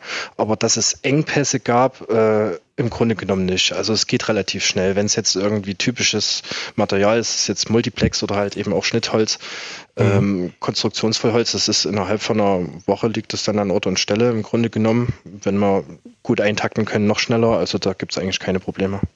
Was sind das für Leute, die bei Ihnen die Möbel bauen wollen selber? Also ganz unterschiedlich. Ähm, was wir aber trotzdem feststellen, ist, dass es halt oft diese Quereinsteiger sind, ähm, die jetzt, sage ich mal, ähm, im beruflichen Leben oft gar nichts Handwerkliches oft machen oder mhm. nicht machen können. Also die eher die digitalisierten Berufe und ähm, die dann einfach sagen, okay, also in, in, der Freizeit möchte ich dann doch mal was anderes machen, was jetzt äh, ohne, ohne Bildschirm auskommt und ähm, genau, die leben sich dann halt in Form von solchen Möbelbau aus oder ja, es sind halt dann auch viele, die, und das versuchen wir ja auch so nach außen zu kommunizieren, die vielleicht auch einfach mal einsteigen wollen in das ganze Handwerkliche, weil sie da so eine Art Bedürfnis haben, so eine Art Sehnsucht, halt was mit den Händen zu machen. Mhm. Und ähm, genau, dann halt irgendwie da rangeführt werden wollen an das Thema. Was war so das äh, aus Ihrer Sicht außergewöhnlichste Projekt, was Sie jemals gemacht haben im Holzkombinat? Das Außergewöhnlichste. Außergewöhnlich war für ähm, das war so ein für, für so eine Samurai-Rüstung, ähm, wurde da so ein Podest gebaut, wo die dann inszeniert werden konnte ähm, aus ja, verschiedenen farbigen, massiven Hölzern in so einer Rahmenbauweise und mit, mit Lichtern eingebettet. Ja, und da war das, genau, also das sind so Sachen, da kommen ganz unterschiedliche Menschen ne, mit unterschiedlichen Hobbys und, und brauchen dafür halt Möbel, mhm. äh, an die man nicht direkt denkt. Genau, das war schon außergewöhnlich. Und äh, ist, aus so einer Idee sind vielleicht auch die Geodome entstanden, die man bei euch ja auch mieten kann, also futuristische so Veranstaltungspavillons, die, haben Sie die auch selber gebaut? Ähm, ja, also das kam im Grunde genommen. Also ich habe das bei, bei, Ihnen auf der Internetseite gesehen, deswegen frage ich. Also das ist ja wirklich mal was anderes, man, äh, so, ja, eine Alternative zum Pavillon. Ganz genau, ganz Zelt. genau, ja. Das ist äh, tatsächlich aus unserem Team heraus entstanden, aber wir sind natürlich auch sehr DIY-versiert und, und von daher passt das auch ganz gut zu dem, was allgemein bei uns ist. Also das ist ähm, ja inspiriert von, von Festivals gewesen, äh, wo es darum geht, ja nicht jetzt, sag ich mal, eintönische Pavillons aufzustellen, sondern halt was, wo man auch hinblicken kann und ähm, wo man sagt, ah, hier ist was Besonderes. Und ähm, genau, also bei dem Geodom-Projekt ging es vor allem darum, dass man ähm, ja so ein, so ein System entwickelt, wo man sagt, man kann schnell auf- und abbauen, so ein Geodom. Mhm. Und ähm, wir haben sozusagen auch ähm, eine Art und Weise, wie wir das bauen, ähm, wo man viele Menschen ähm, einfach mitbauen lassen kann. Also das war so ein bisschen der Ansatz, dass wir okay. alle herzlich zu uns in der Werkstatt eingeladen haben und gesagt haben, hier gibt es viele äh, Arbeitsschritte zu tun, die sich auch wiederholen und ähm, da kann jeder gern mitmachen, weil letztendlich sind es dann auch äh, Pavillons, die da entstanden sind in der Zeit, die auch im öffentlichen Raum immer wieder auftauchen sollen für besondere Veranstaltungen und dann ist es natürlich auch schön, wenn dann viele Leute daran mitgewirkt haben. Aber ich kann die mir auch in den Garten stellen für die Gartenfeier. Genau, hm. Ähm, richtig. Also man kann sich die auch so ausleihen. Man könnte auch ähm, sich überlegen, ja, ich möchte meinen eigenen, meine eigene geodätische Kuppel, so wie Ach, das. kann man sich selber bauen dann für immer. Mhm. Genau, und dann okay. kann man sich die äh, selber bauen und bei sich in den Garten aufstellen. Aha, alles klar. Naja, dann werden wir jetzt mal überlegen. Jetzt gehen wir vom Geodum mal, setzen wir uns mal aufs Fahrrad, Herr Modler. ich kann ja, so habe ich das verstanden, mit jedem Fahrrad zu Ihnen kommen. Selbst wenn ich irgendwas im Keller finde, ähm, was mein Vermieter nicht mehr will, so wie Sie es vorher gesagt haben, äh, da kann ich noch was draus machen. Wie sieht das mit E-Bikes aus? Da, mit E-Bikes, äh, das ist Also wenn nicht, ich jetzt vielleicht äh, mal eins finde im Keller. Das äh, sind erstmal bis jetzt nicht unsere äh, favorisierten Fahrräder, sage ich mal so. Ja. Ähm, ich persönlich äh, mag die jetzt nicht so gern. Ähm, wir äh, nehmen aber auch da gerne die Leute entgegen, die da was dran machen wollen. Aber bei E-Bikes muss man auch sagen, da ist es schon wieder sehr speziell der Hersteller bezogen. Ähm, da funktioniert auch jedes anders. Das ist sehr schwierig, da wirklich in einer breiten Masse Leuten helfen zu also können. Das ist die Schwierigkeit dabei. Das ist schon so eine Schwelle, die wir noch nicht gegangen sind und noch nicht so ganz gehen wollen gerade. Ne? Weil, also ich finde, das Fahrrad ist ein sehr schönes, einfaches äh, Gerät. Mhm. Und ich finde, so ein Elektromotor, wenn man den da reinbaut, der macht es dann schon meiner Meinung nach ein bisschen kaputt. Ähm, ich finde es schön, wenn Leute, die sonst sich gar nicht mehr körperlich bewegen, damit äh, was tun können. Ich finde es persönlich nicht ganz so verständlich, wenn Leute, die sich vielleicht eh mal ein bisschen mehr bewegen könnten, dann auch noch einen Elektromotor zur Unterstützung haben. Also aber ansonsten kann ich also mit jedem Fahrer zu Ihnen kommen. Wie läuft das ab? Äh, Termin machen oder einfach vorbeikommen? Das geht beides. Also äh, wir haben grundsätzlich zweimal die Woche haben wir, haben wir die Selbsthilfe äh, ganztägig. Ähm, dass man vorher auch einen Termin machen kann. Das ist immer dienstags und donnerstags. Mhm. An den anderen Tagen, also wir haben sonst auch Montag ähm, äh, und Freitag noch geöffnet. Da sind wir da. Da kann man äh, sich auch. Aber es ist so arbeitnehmerfreundlich. Das ist arbeitnehmerfreundlich. Also wir haben immer von, äh, also montags äh, von, also montags und donnerstags mhm. von 11 bis 19 Uhr, dienstags und freitags von 11 bis 17 Uhr geöffnet. Ähm, wir hatten früher auch mal am Samstag noch offen, aber das haben wir äh, aus persönlichen Gründen kriegen wir es gerade mhm. nicht so hin, weil wir nur zu zweit sind, auch beide Familien haben. Es ist gerade schwierig. Vielleicht machen wir das auch irgendwann wieder. Ähm, grundsätzlich äh, ist es bei uns immer schlauer, einen Termin zu machen, denn an den äh, Selbsthilfetagen ist bei uns oft sehr, sehr voll. Hm. Also äh, da kann das schon vorkommen, dass halt einfach alle verfügbaren Plätze einfach belegt sind und man dann halt auch eine Weile warten muss, bevor man da reinkommt. Äh, und dann kann man das einfach anrufen und sich da vorher quasi so einen Platz reservieren. Da muss man sich vorher dann noch überlegen, wie lange man ungefähr brauchen möchte. Man kann den auch für den ganzen Tag reservieren. Ähm, beziehungsweise äh, bearbeiten. also Das geht beides. Man kann aber auch einfach vorbeikommen. Wir haben ganz viele Leute, wir haben auch ganz oft Touristen, äh, Fahrradreisende, das ist immer ganz besonders so, schön. vorbeikommen Dresden liegt ja am Elbradweg und Ja. das ist auch eine schöne Route von Leuten, Ja. die entweder äh, nach Prag fahren oder nach Hamburg. Ähm, da haben wir öfters Leute, die da vorbeikommen und sagen, ja, ich kenn, niemand kann mir jetzt auf die Schnelle helfen, ich muss aber morgen weiter, äh, können wir da was machen? Und da lernt man tatsächlich auch äh, wirklich äh, interessante Leute kennen. ne? das muss Das hat eine sagen, hohe ne? soziale Komponente. Das hat eine sozusagen. hohe soziale Ja. Komponente, ja. Die Teile, die besorgen Sie ja, die dann möglicherweise fehlen oder die ich neu brauche. Wie schwierig ist das im Moment? Äh, Ich höre von vielen, die ähm, ja Fahrradbastler sind oder sich ein neues Fahrrad kaufen wollen. Kriege ich gerade nicht, weil Lieferkette gerissen. Ja, die Situation ist äh, immer noch sehr angespannt. Die hat sich ein bisschen gebessert, muss man sagen. Also äh, Anfang des Jahres war das teilweise unmöglich, äh, äh, einfachste Sachen zu bekommen. Ne? Also ein Ritzelblock, eine bestimmte Kette, äh, die an jedem Casual-Bike dran sind, äh, die hat man einfach nicht mehr bekommen. Das hatte unterschiedliche Gründe. Also Corona war da ein Grund. Äh, Shimano hatte Lieferengpässe, denen ist, glaube ich, ein Lager äh, auch abgebrannt. Also es war, es war wirklich schwierig. äh, und da hatten wir aber einen großen Vorteil. Wir schmeißen halt nichts weg. Also wir hatten in der Zeit, hat sich das gesagt, Mhm. gelohnt, dass wir über Jahrzehnte im Prinzip Dinge äh, aufgehoben haben. Und wenn es sie dann nicht gab, hatten wir teilweise das halt noch in gebrauchter Form. So läuft das ja halt auch bei uns. Wir haben ein Riesenkontingent an gebrauchten Teilen. Wir haben aber auch ganz normal, äh, sind wir ein Fahrradhändler, wenn man so will. Also wir verkaufen keine Fahrräder, aber wir verkaufen halt die Aftermarkt-Teile äh, wie jeder andere Fahrradhändler auch und haben da im Prinzip auch mit den gleichen Großhändlern zu tun, wie der Fahrradladen um die Ecke. Aber ich kann jetzt auch äh, mein Fahrrad einfach zur Reparatur abgeben, ohne da selbst Hand anzulegen. Genau, also wir sind keine reine Selbsthilfe, wir sind auch ein Okay, Reparaturbetrieb. auch ein Man kann auch sein. Fahrrad einfach bei uns abgeben. Es besteht auch die Möglichkeit, äh, das zum Beispiel einfach mal zu probieren und äh, wenn man dann und oft merkt man das ja auch erst, während man das tut. Ich habe heute auch wieder jemanden gehabt, der hat was ganz anderes vorgehabt und äh, der wollte eigentlich nur seine Bremsen einstellen und dann habe ich schon gesehen, das Hinterrad ist kaputt, da kann man keine Bremse drauf einstellen, wenn das eine riesen Acht hat. Äh, manchmal geht das dann ja so vom Hundertstel ins Tausendstel und es gibt natürlich bei uns dann auch die Möglichkeit zu sagen, jetzt ist meine persönliche Grenze, äh, die ich äh, mit meinen Fähigkeiten auch mit Unterstützung äh, machen will und kann, könnt ihr das übernehmen und dann bleibt das Fahrrad halt bei uns und dann kümmern wir uns drum. Wie ist das eigentlich in dem Fall, wenn ich jetzt selber unter Ihrer Aufsicht meinetwegen am Fahrrad was gemacht habe, ähm, Bautenzug für die Bremse eingebaut, dann ist ein Unfall. Wer haftet dann dafür?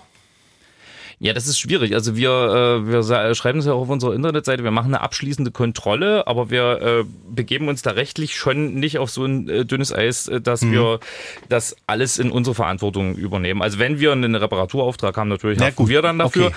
Wenn jemand das selber gemacht hat, ähm, wir, das steht auch schon in unseren AGBs, äh, dass wir die Sachen abschließend prüfen, aber wir können halt äh, nicht immer den gesamten Prozess äh, mitverfolgen und wenn jemand eine Schraube nicht richtig angezogen hat, also wir können uns auf Deutsch gesagt auch nicht hinstellen und das äh, jede Schraube nochmal nachziehen an dem Fahrrad. Ne? Dann hätten wir wieder einen Reparaturauftrag. Also die Leute müssen schon ein gewisses Selbstvertrauen da auch in sich mitbringen. Ne? Wir sagen denen, worum es geht, wir kontrollieren das alles nochmal und wir stellen auch immer, es gibt da so kritische Punkte, da fragen wir auch, haken wir immer nochmal nach, äh, hast du das gemacht, hast du das gemacht, hast du daran gedacht, aber hundertprozentig ähm, in letzter Instanz wären die Leute dann selber dafür verantwortlich, was sie da getan haben. Weil wir bieten im Prinzip ja erstmal unser Werkzeug an, das man unter äh, Beaufsichtigung verwenden kann. Ne?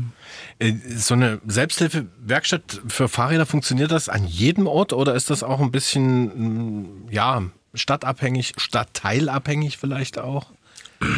Das ist, eine, das ist eine interessante Frage. Also wir machen das ja hier in der Neustadt. Ähm, Ich wollte gerade und sagen, glaube, das ist die ja ist prädestiniert prädestin- ja, dafür. eben. Ja. Ähm, ich denke aber, äh, das würde auch an anderen Orten sehr gut funktionieren. ne? Also die, es gibt ja noch das rostige Ross äh, hier in Dresden, die in der Friedrichstadt aufgemacht haben. Das, äh, Ja gut, das ist auch so ein Stadtteil Die Friedrichstadt ne? entwickelt sich ja, Ja, auch so ja. dahin. Äh, Ich glaube, das äh, findet oft an Plätzen oder an Orten statt, ähm, wo halt auch dieser dieser DIY-Gedanke halt einfach auch da ist. Also Do-it-yourself ist ja auch eine Attitüde, die ähm, ja die trägt vielleicht jemand äh, in einer beschaulichen Vorstadt jetzt nicht so vor sich her wie in einem Szeneviertel. Aber ich denke, gerade unter dem Aspekt, dass es ja teilweise schon doch billiger ist, äh, das zu machen, würde das mit Sicherheit auch in einem sozialen äh, Problemviertel zum Beispiel äh, gut funktionieren, könnte ich mir vorstellen. Hm. Ja? Also fernab jetzt von so einer von so einem Szeneviertel, wo es nur um Subkultur geht und wo die Leute das vielleicht ähm, einfach machen, weil sie Lust drauf haben oder weil sie das toll finden oder weil, naja, wir haben zum Beispiel auch Leute, die sich einfach gerne Fahrräder bauen. Und so, wenn man so ein Fahrrad von Grund auf baut, nach seinen Vorstellungen, das ist ja auch ein bisschen eine Art Kunst, ne, wenn man da aber sowas wird dann auch teuer, oder? Sowas wird dann Selbst teuer. das ist dann nicht billig. Das wird dann auch in der Selbsthilfewerkstatt ja. teuer. Also solche Leute haben wir aber auch.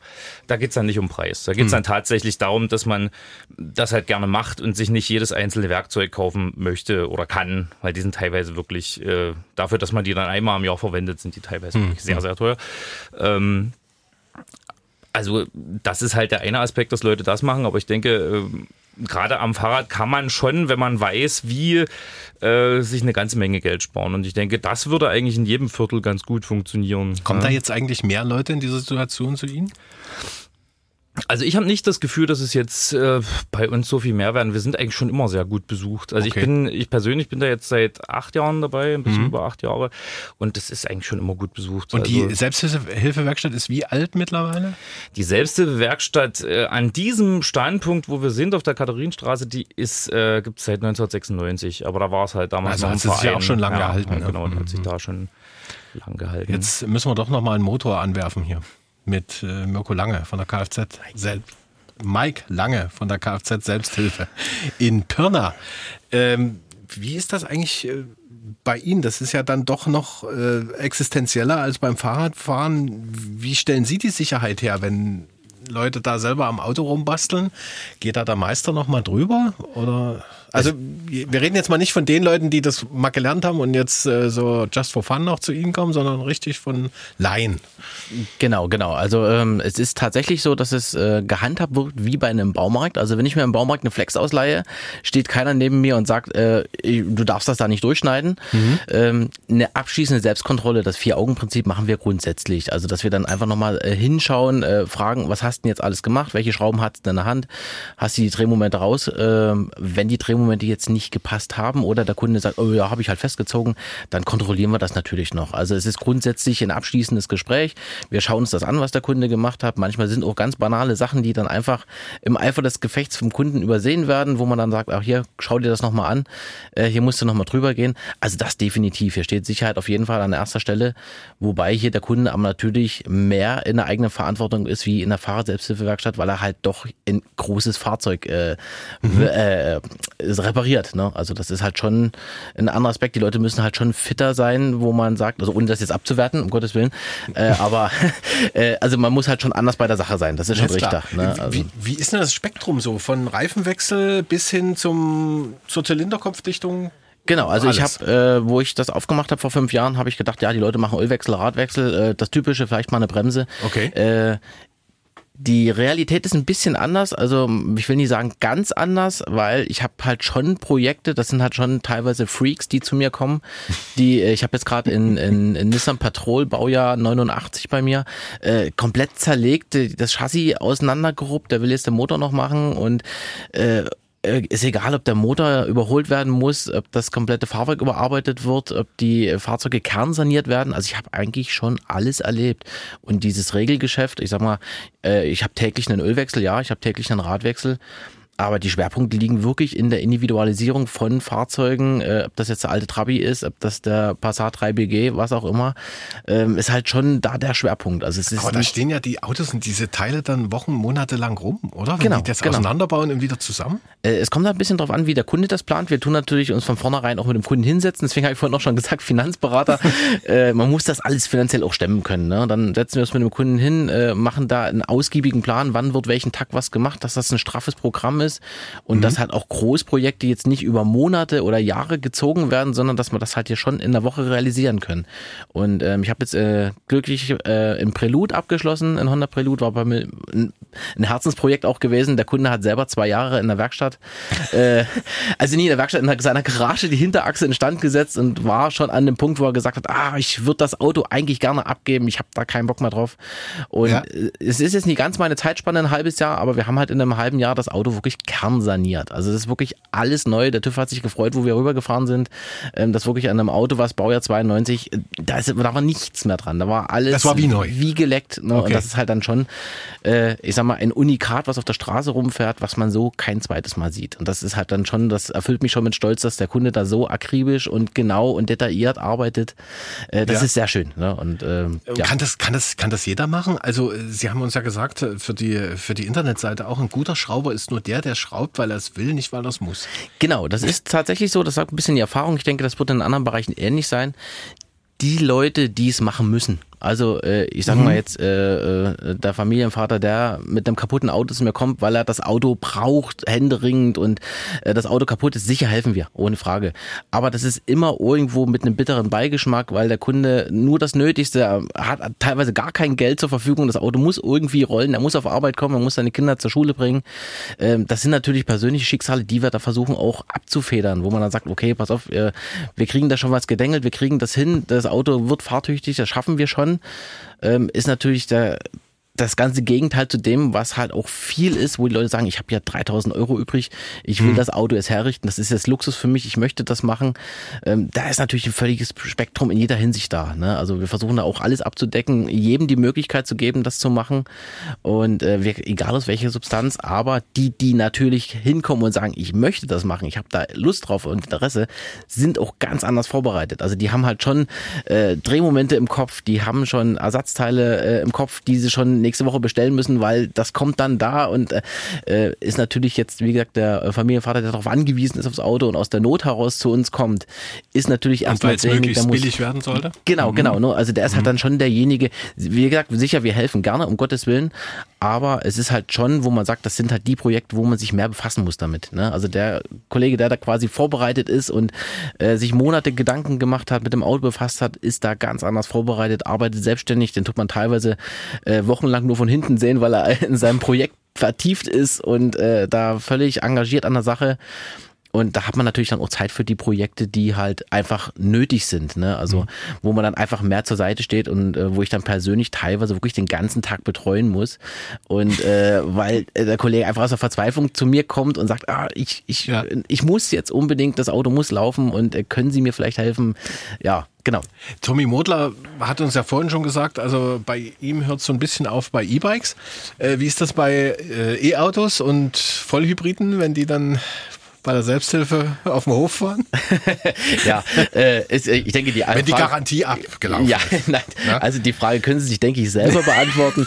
äh, ich habe tatsächlich äh, E-Fahrzeuge, die zu mir kommen. Das ist aber in der Regel nur so, dass sie sagen, ich will das Auto mal von unten sehen. Also das ist jetzt Mhm. äh, weniger, dass die Leute äh, zu mir kommen und sagen, ah, ich muss hier jetzt mal am Fahrwerk was einstellen oder ähnliches. Äh, da ist ein sehr großer Respekt da. Die Leute wollen von vornherein sich da nicht an den Autos vergreifen. Es ist meistens dann ein Gebrauchtwarenkauf, der dann bei mir vonstatten geht, dass die Leute zu mir kommen, sich das Auto bei mir auf der Hebebühne anschauen, weil der Ah, Händler okay. vor Ort das quasi nicht gewährleisten kann.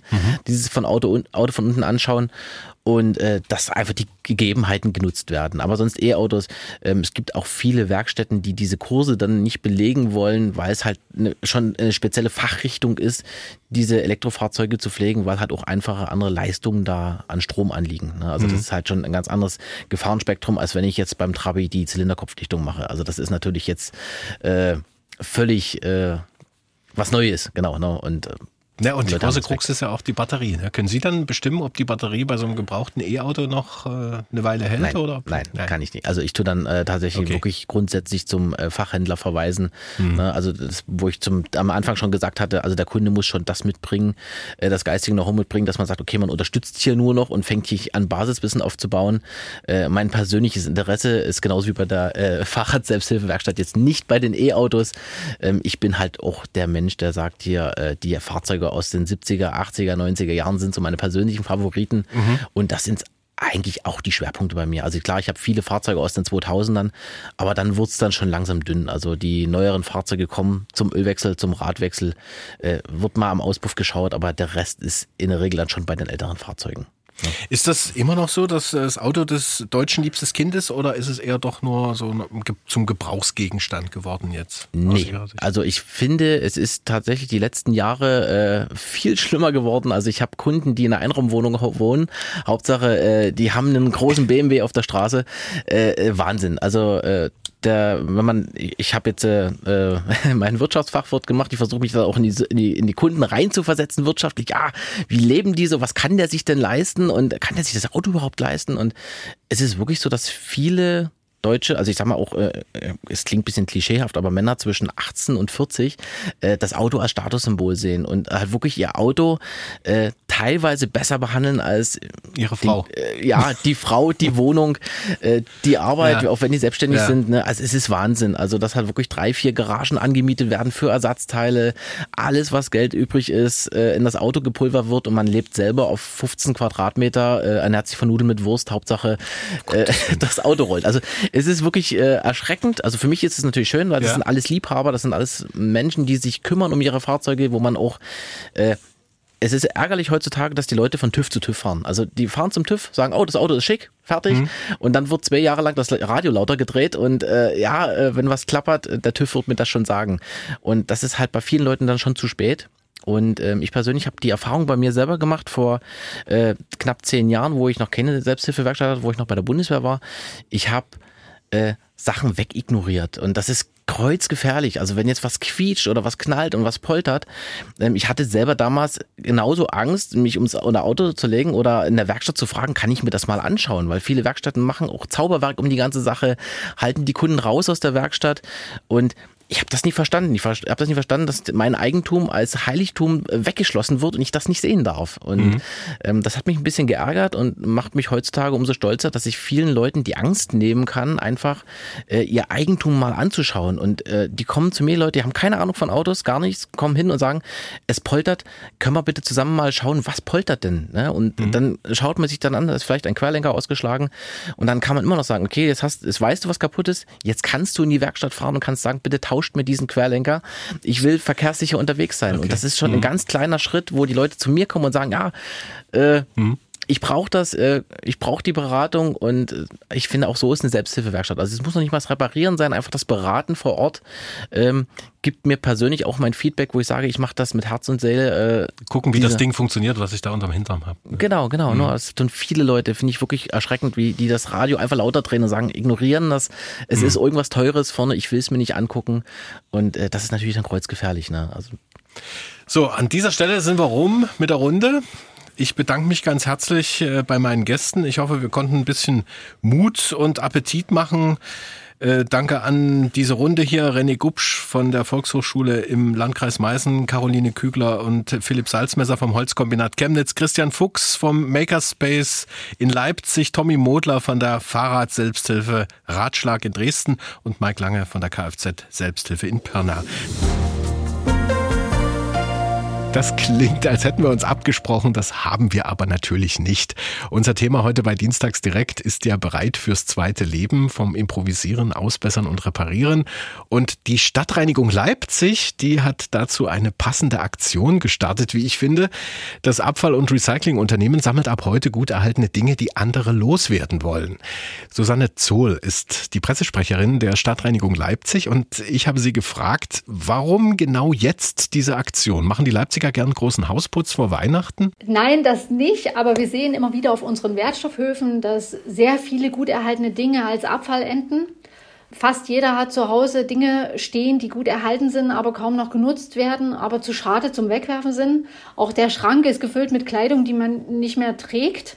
Und beim Tauschmarkt kann man damit einfach anderen eine Freude machen und für sich gleich auch noch was Brauchbares mitnehmen. Also was können die Menschen abgeben? Kleidung haben Sie gerade erwähnt. Äh, was sind das für Dinge, die äh, da sozusagen hingebracht werden können und welchen Zustand sollten die haben? Alles, was man tragen kann, was Sie mit zwei Händen fassen können, können Sie zu uns zur Sammelaktion bringen. Ähm, zum Beispiel Bücher, Spielzeug, Geschirr, Ihren Lieblingspulli, der nicht mehr passt. Also wirklich alles, paarweise Schuhe. Ähm, wir nehmen auch Kleinstmöbel an. Also wenn Sie ein klein, ähm, kleines Regal haben, dann können Sie das eben auch bei uns auf dem Wertstoffhof in der Geithainer Straße abgeben. Was passiert mit den Dingen dann bei Ihnen? Also wir nehmen diese Dinge und bringen die dann zum Tauschmarkt. Wir werden äh, zur Europäischen Woche der Abfallvermeidung einen Tauschmarkt im Stadtbüro für die Bürger veranstalten. Und dort werden wir diese Tauschartikel dann wirklich den Bürgerinnen und Bürgern mitgeben. Das heißt, werden die jetzt nochmal aufgearbeitet oder kommen die dann so eins zu eins auf diesen Tauschmarkt, äh, wie sie bei Ihnen abgegeben worden sind? Nein, die werden nicht aufbereitet. Sie kommen wirklich eins zu eins auf diesen Tauschmarkt. Und deswegen sind die auch kostenlos. Also der, die Bürgerinnen und Bürger müssen dafür eben nichts bezahlen. Also sie schonen einerseits ihren Geldbeutel und andererseits, indem sie eben Abfälle vermeiden, auch unsere Umwelt. Denn wir verschwenden eben so keine Ressourcen. Man denkt hier eben auch weiter. Das heißt also bei dem Tauschmarkt, äh, man muss da auch nichts mitbringen und das gegen irgendwas anderes eintauschen, sondern man kann dann dorthin gehen und sich was aussuchen. Also es ist so, wir haben ja diese Sammelaktion auf dem Wertstoffhof, damit die Bürger dort einfach hinfahren können. Das ist für die bequemer und dort die Sachen abgeben. In der Innenstadt kann man ja meistens nicht ähm, irgendwo kostenlos parken. Und das ist bequem und deswegen haben wir gesagt, alle, die etwas bei dieser Sammelaktion abgegeben haben, können dann beim Tauschmarkt in der Innenstadt eben auch kostenlos etwas mitnehmen.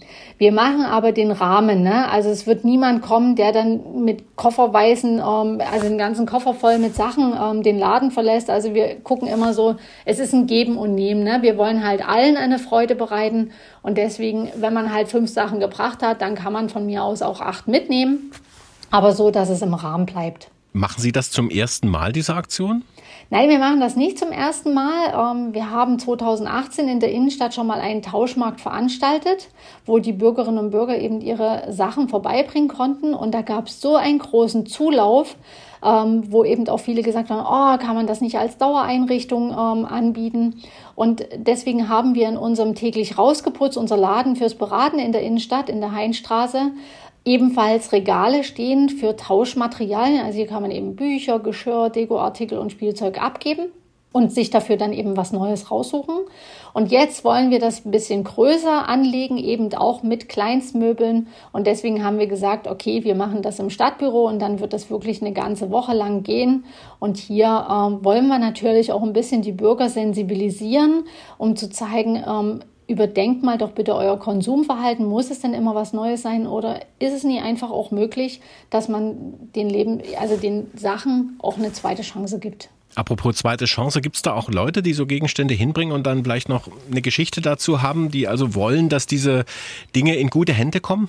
Ja, also viele Bürgerinnen und Bürger bringen auch ihre Schätze vorbei und erzählen dann dazu ihre Geschichte. Also ich kann mich zum Beispiel an unseren ersten Tauschmarkt erinnern, wo eine Omi ihre geliebte Vase vorbeibrachte und erzählte, dass sie die zur Hochzeit geschenkt bekommen hat und sie jetzt total glücklich ist, dass sie das in gute Hände abgeben kann und eben in der Hoffnung, dass ein neuer dankbarer Besitzer oder Besitzerin gefunden wird. Gibt es das in anderen Städten auch? Haben Sie da so ein bisschen Benchmarking gemacht oder haben Sie gesagt, nee, wir machen das einfach mal hier so, zaubern wir das aus dem Hut? Nein, das machen auch andere Städte ganz klar, also auch in größeren Dimensionen, wie zum Beispiel in Hamburg und Berlin. Hier werden die Sachen auch aufbereitet und werden dann auch ähm, teilweise verkauft. Also es gibt verschiedene Varianten und wir wollen jetzt einfach die Variante probieren, wo man, und Sie werden das sehen, das sind so top Sachen, die muss man auch nicht aufbereiten und dann werden wir sehen, wie das funktioniert. Und diese Erfahrung wollen wir dann eben auch sammeln und äh, einfließen lassen in die Planungen, weil wir ähm, darüber nachdenken, ein Gebrauchtwarenkaufhaus in Leipzig zu errichten. Direkt von der Stadtreinigung veranstaltet oder wie? Genau, also wir sind die Organisatoren und ähm, das ist dann auch ein Projekt im Rahmen von Zero Waste, weil die Stadt Leipzig natürlich als Zero Waste City hier bewerben möchte.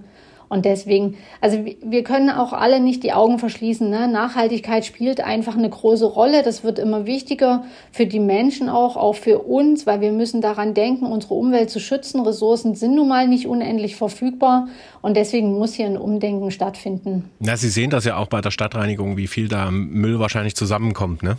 Genau, richtig. Also wir haben ja gerade 15 Wertstoffhöfe, das ist eine sehr hohe Dichte und da sieht man eben wirklich, wie viele Gegenstände hier abgegeben werden, die einfach wirklich zu schade sind zum Wegwerfen.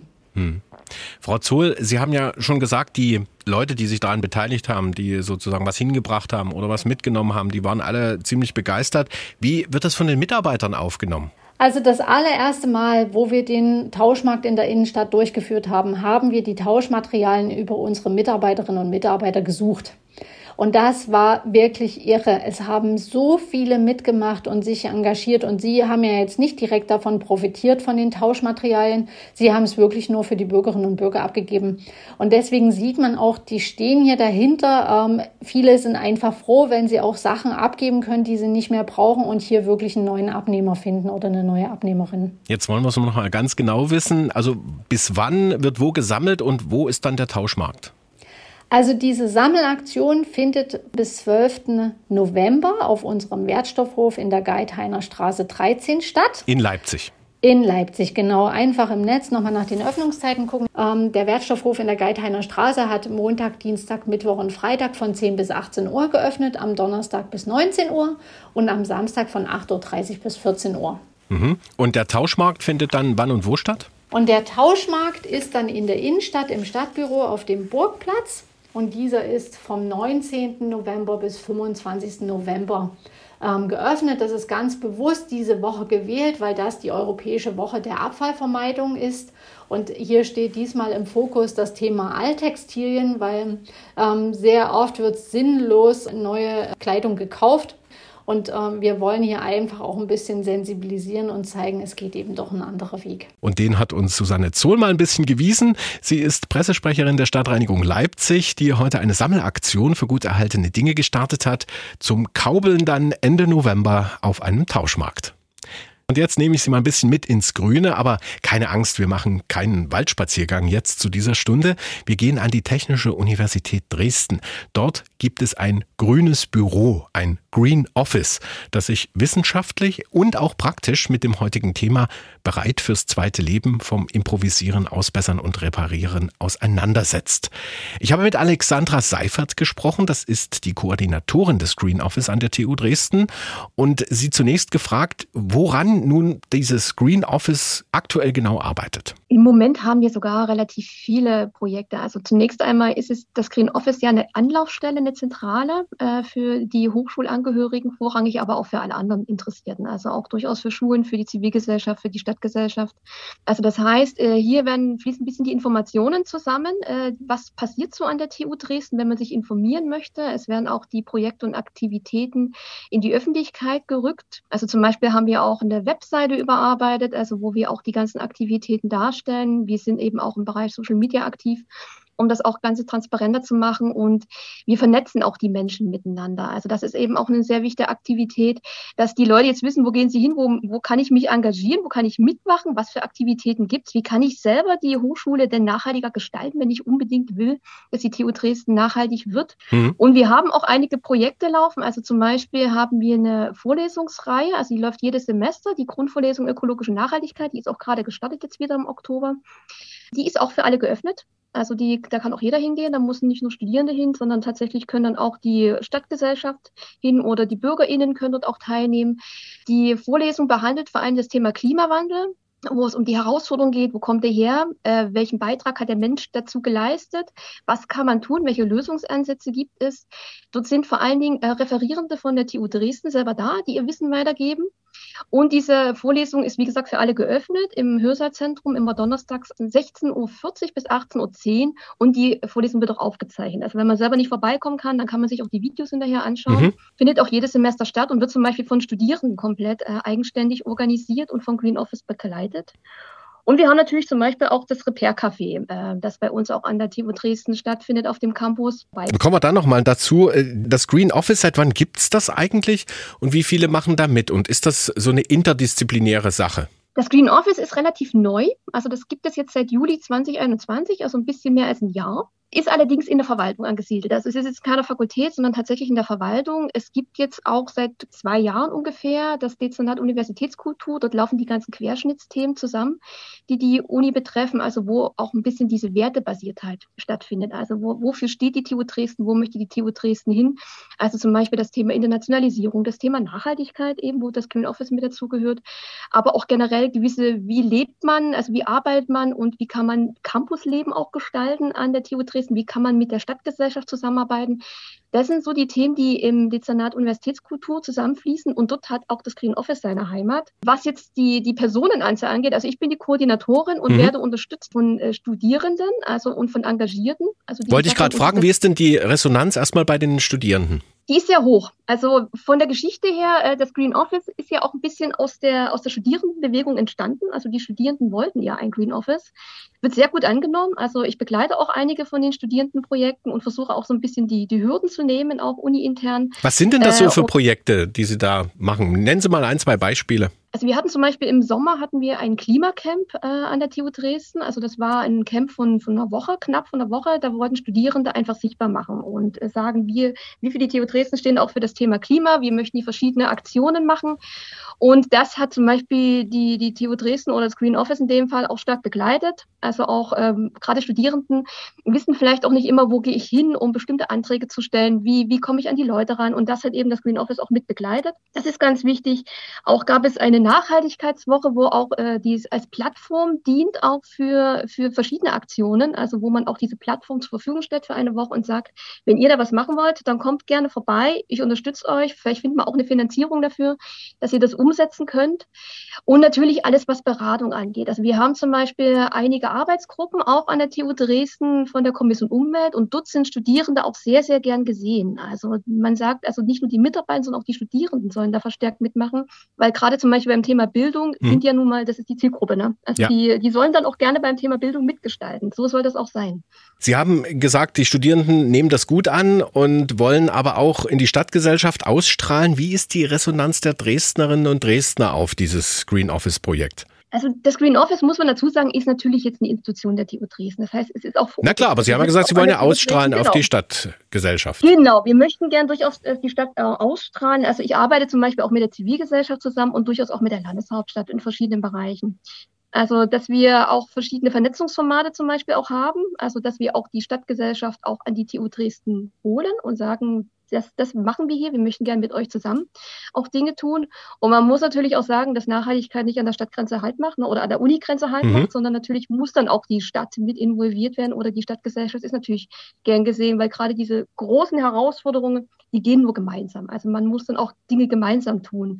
Das Green Office macht relativ viele Veranstaltungsangebote, auch immer kooperativ und das sind auch meistens mit Vereinen oder mit Hochschulgruppen, also mit Vereinen aus der Stadtgesellschaft oder mit Hochschulgruppen von der TU Dresden gestaltet, damit man einfach auch Synergien bildet ne? Mhm. und damit man auch mal die Menschen an die, an die Uni holt wir haben zum Beispiel auch ein Vernetzungsformat äh, mit Mitarbeitenden der Landeshauptstadt, wo wir uns auch regelmäßig austauschen, wo wir auch gemeinsam an Themen arbeiten. Das ist es auch sehr wichtig, dass wir auch dort gemeinsam voranschreiten. Aber also kommen die Menschen aus der Stadtgesellschaft auch zu Ihnen oder sagen die, naja, das ist wieder so eine abgehobene, elitäre Uni-Geschichte? Unterschiedlich. Also es kommt sehr aufs Angebot an. Also bei mir im Green Office äh, tauchen eher natürlich die Hochschulangehörigen auf und die Schulen, das muss man auch dazu sagen. Auch Schulen haben ganz großen Bedarf und kommen zum Green Office und haben gesagt, wir, wir würden gerne mhm. das Thema Nachhaltigkeit bei uns an der Schule platzieren. Gibt es da nicht etwas, wo die TU Dresden einen Beitrag leisten kann? Das ist noch sehr stark. Ansonsten sind es eher die einzelnen Angebote. Also beispielsweise die, die Grundvorlesung, die zum Beispiel geöffnet ist. Also dort gehen die dann hin. Aber direkt bei mir im Büro würde ich sagen, am ehesten die Hochschulangehörigen und Schulen. Wir sprechen mit Alexandra Seifert, der Koordinatorin des Green Office an der TU Dresden. Und sie hatte es ja schon erwähnt, das Repair Café.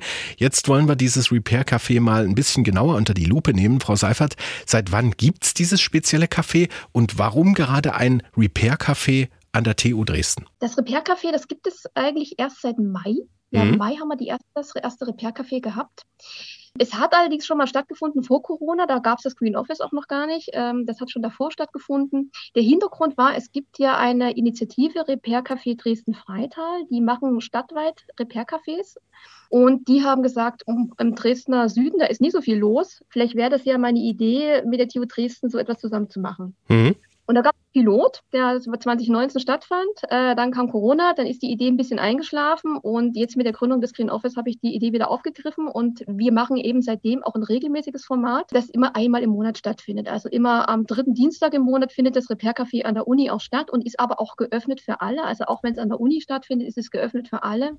Und dort ist der Zuspruch auch sehr groß mhm. von Menschen, der Stadt. Also dort kommen weniger Leute aus dem Hochschulkontext vorbei, sondern tatsächlich Leute, die entweder in der Nähe wohnen oder davon gehört haben und gerne mal vorbeikommen möchten. Also wir haben also vor allen Dingen großer Altersdurchschnitt. Also wir haben zum Beispiel Menschen, die eher RentnerInnen sind und sagen, ich habe hier ein Gerät, das liegt mir am Herzen, ich möchte das gerne reparieren, ich möchte es eben nicht wegwerfen, ich habe das schon so lange. Oder auch Menschen mit Familie. Also wir hatten zum Beispiel im letzten Repair-Café relativ viele Kinder, die auch mit dabei waren.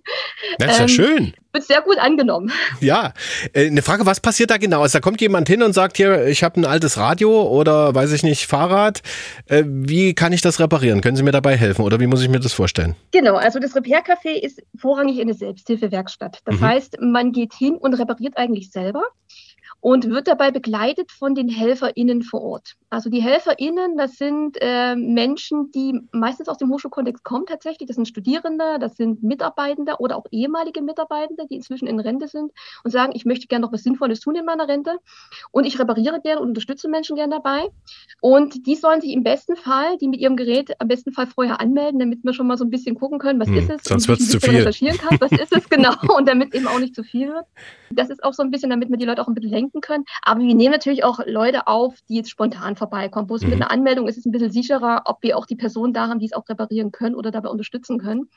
Also Und- die kommen dann einfach vorbei. Das Mhm. findet im Makerspace von der Sächsischen Landes- und Universitätsbibliothek statt. Das ist quasi ein großer Werkstattraum der Makerspace. Die haben dort auch viele Geräte.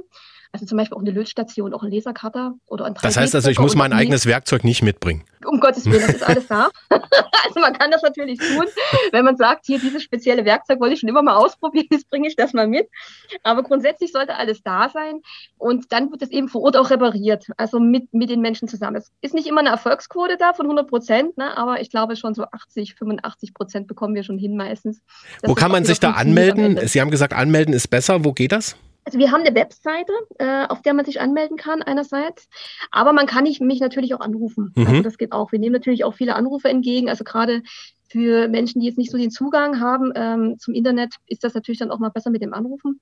Und dann nehmen wir das einfach auf, aber man kann auch spontan vorbeikommen. Also wenn gerade das Gerät gestern kaputt gegangen ist und heute ist das Repair-Café, dann kommt man einfach spontan vorbei. Das geht auch. Kostet mich das was, wenn ich das äh, zu Ihnen bringe, mein altes Radiogerät zum Beispiel, und das reparieren lassen will? Oder reicht es da, wenn ich da einen Kaffee trinke? Im Repair-Café? wenn man Kaffee trinkt, genau. Wenn man einen Kaffee trinkt, tatsächlich. Also es ist komplett kostenlos. Das ist auch so der, der Sinn der Sache, dass man auch einen gewissen Service auch bietet für alle, die eben ein Reparaturbedürfnis haben, ne, die irgendwas reparieren lassen wollen. Mhm. Die Kaffeekomponente ist auf jeden Fall da. Also das äh, Repair-Café ist ja eben auch ein Kaffee. Man kann eben, wenn vielleicht die Wartezeit doch ein bisschen höher ist, weil man spontan vorbeigeschaut hat und sich eben nicht angemeldet hat und zu viele Reparierende schon da sind, dann kann man sich auch hinstellen und gerne Kaffee trinken und Kuchen essen. Das gibt's auch jedes Mal. und mit den Leuten ins Gespräch kommen, das ist auch schön. Also hat schon ein bisschen Ähm, Happening-Charakter sozusagen. Genau. Es ist natürlich trotzdem noch eine Werkstatt, ne? das muss man dazu sagen. Also, aber wir haben auch Kaffee und Kuchen da, das geht. Ja, das, genau. so, so stelle ich mir das im Repair-Café dann auch vor. Also die einen arbeiten und reparieren und die anderen trinken Kaffee und essen Kuchen Genau. so wie es sein soll, genau. Also wir Ah. werden vielleicht dann auch ein bisschen zukünftig eher auf, auf was Warmes umstellen. Vielleicht irgendwie, also wir, Kaffee ist natürlich auch warm, wir merken aber die Uhrzeit, so 17 Uhr, 18 Uhr noch einen Kaffee zu trinken, kann man dann auch nicht. Da Gehen die ersten dann schon zum Bier über, oder wie? Genau. Da werden wir vielleicht auf äh, alkoholfreien Punsch umstellen. Noch eine Frage zur Finanzierung. Wie finanzieren Sie sich eigentlich, wenn Sie jetzt äh, mal ein paar Ersatzteile kaufen müssen?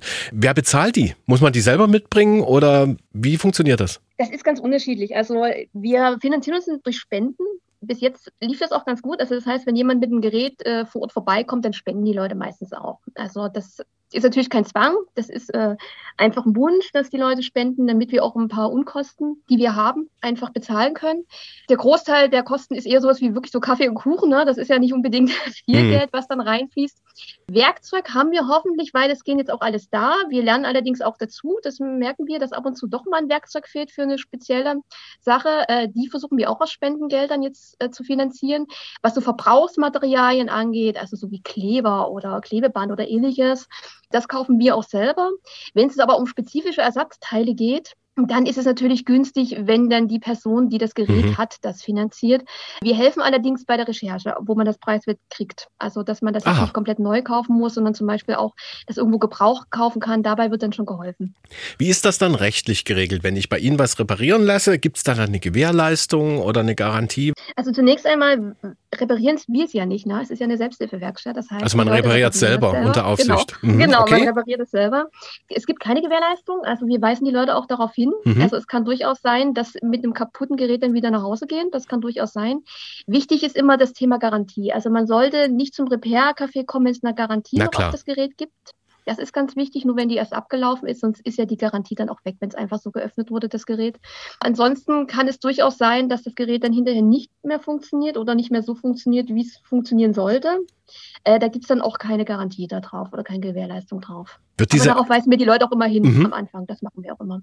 Wird die Arbeit dieses Repair-Cafés jetzt, da es ja auch an der Uni stattfindet, wissenschaftlich begleitet? Also hat vielleicht schon mal jemand eine Bachelor- oder eine Masterarbeit über dieses Repair-Café geschrieben oder ist gerade dabei? Das gibt es derzeit noch nicht, aber es gibt es ja auch noch nicht so lange, muss man dazu sagen. Mhm. Aber das Thema Repair-Café, das ist ja auch keine Erfindung von uns. Die existieren ja tatsächlich auch deutschlandweit, wenn nicht sogar global, diese Repair-Cafés. Und äh, das Thema ist durchaus aktuell. Also beispielsweise in sogenannten Citizen Science-Projekten, also wo man BürgerInnen auch involviert für die Wissenschaft oder was BürgerInnen tun. Also beispielsweise, welchen Wert hat das Reparieren denn in unserer Gesellschaft? Ne? Also, oder das selber machen auch, auch das Nähen. Also wir nähen ja zum Beispiel auch im Repair-Café. Und wie kann dies durch Repair-Cafés oder auch durch Nähwerkstätten denn auch gefördert werden? Also gerade diese Kultur des Reparierens, die ist ja gar nicht mehr so aktuell wie vielleicht vor 30 Jahren. Und wie kann man das auch wandeln? Wie kann man diese Kultur des Reparierens wieder mehr befördern? Durch Repair-Cafés, durch Nähwerkstätten, dass die Leute wieder mehr selber reparieren oder auch mit anderen zusammen reparieren, wenn sie sich selber nicht zutrauen. Das ist auch zum Beispiel auch ein gewisser Lerneffekt. Wenn man zum Repair-Café kommt, dann lernt man auch, wie geht denn hier mein Gerät auf und wie sieht denn das von innen aus, mhm. wenn man sich das selber zum Beispiel nicht traut. Das macht man ja deswegen ja auch das gemeinsam stimmt. mit den Menschen mhm.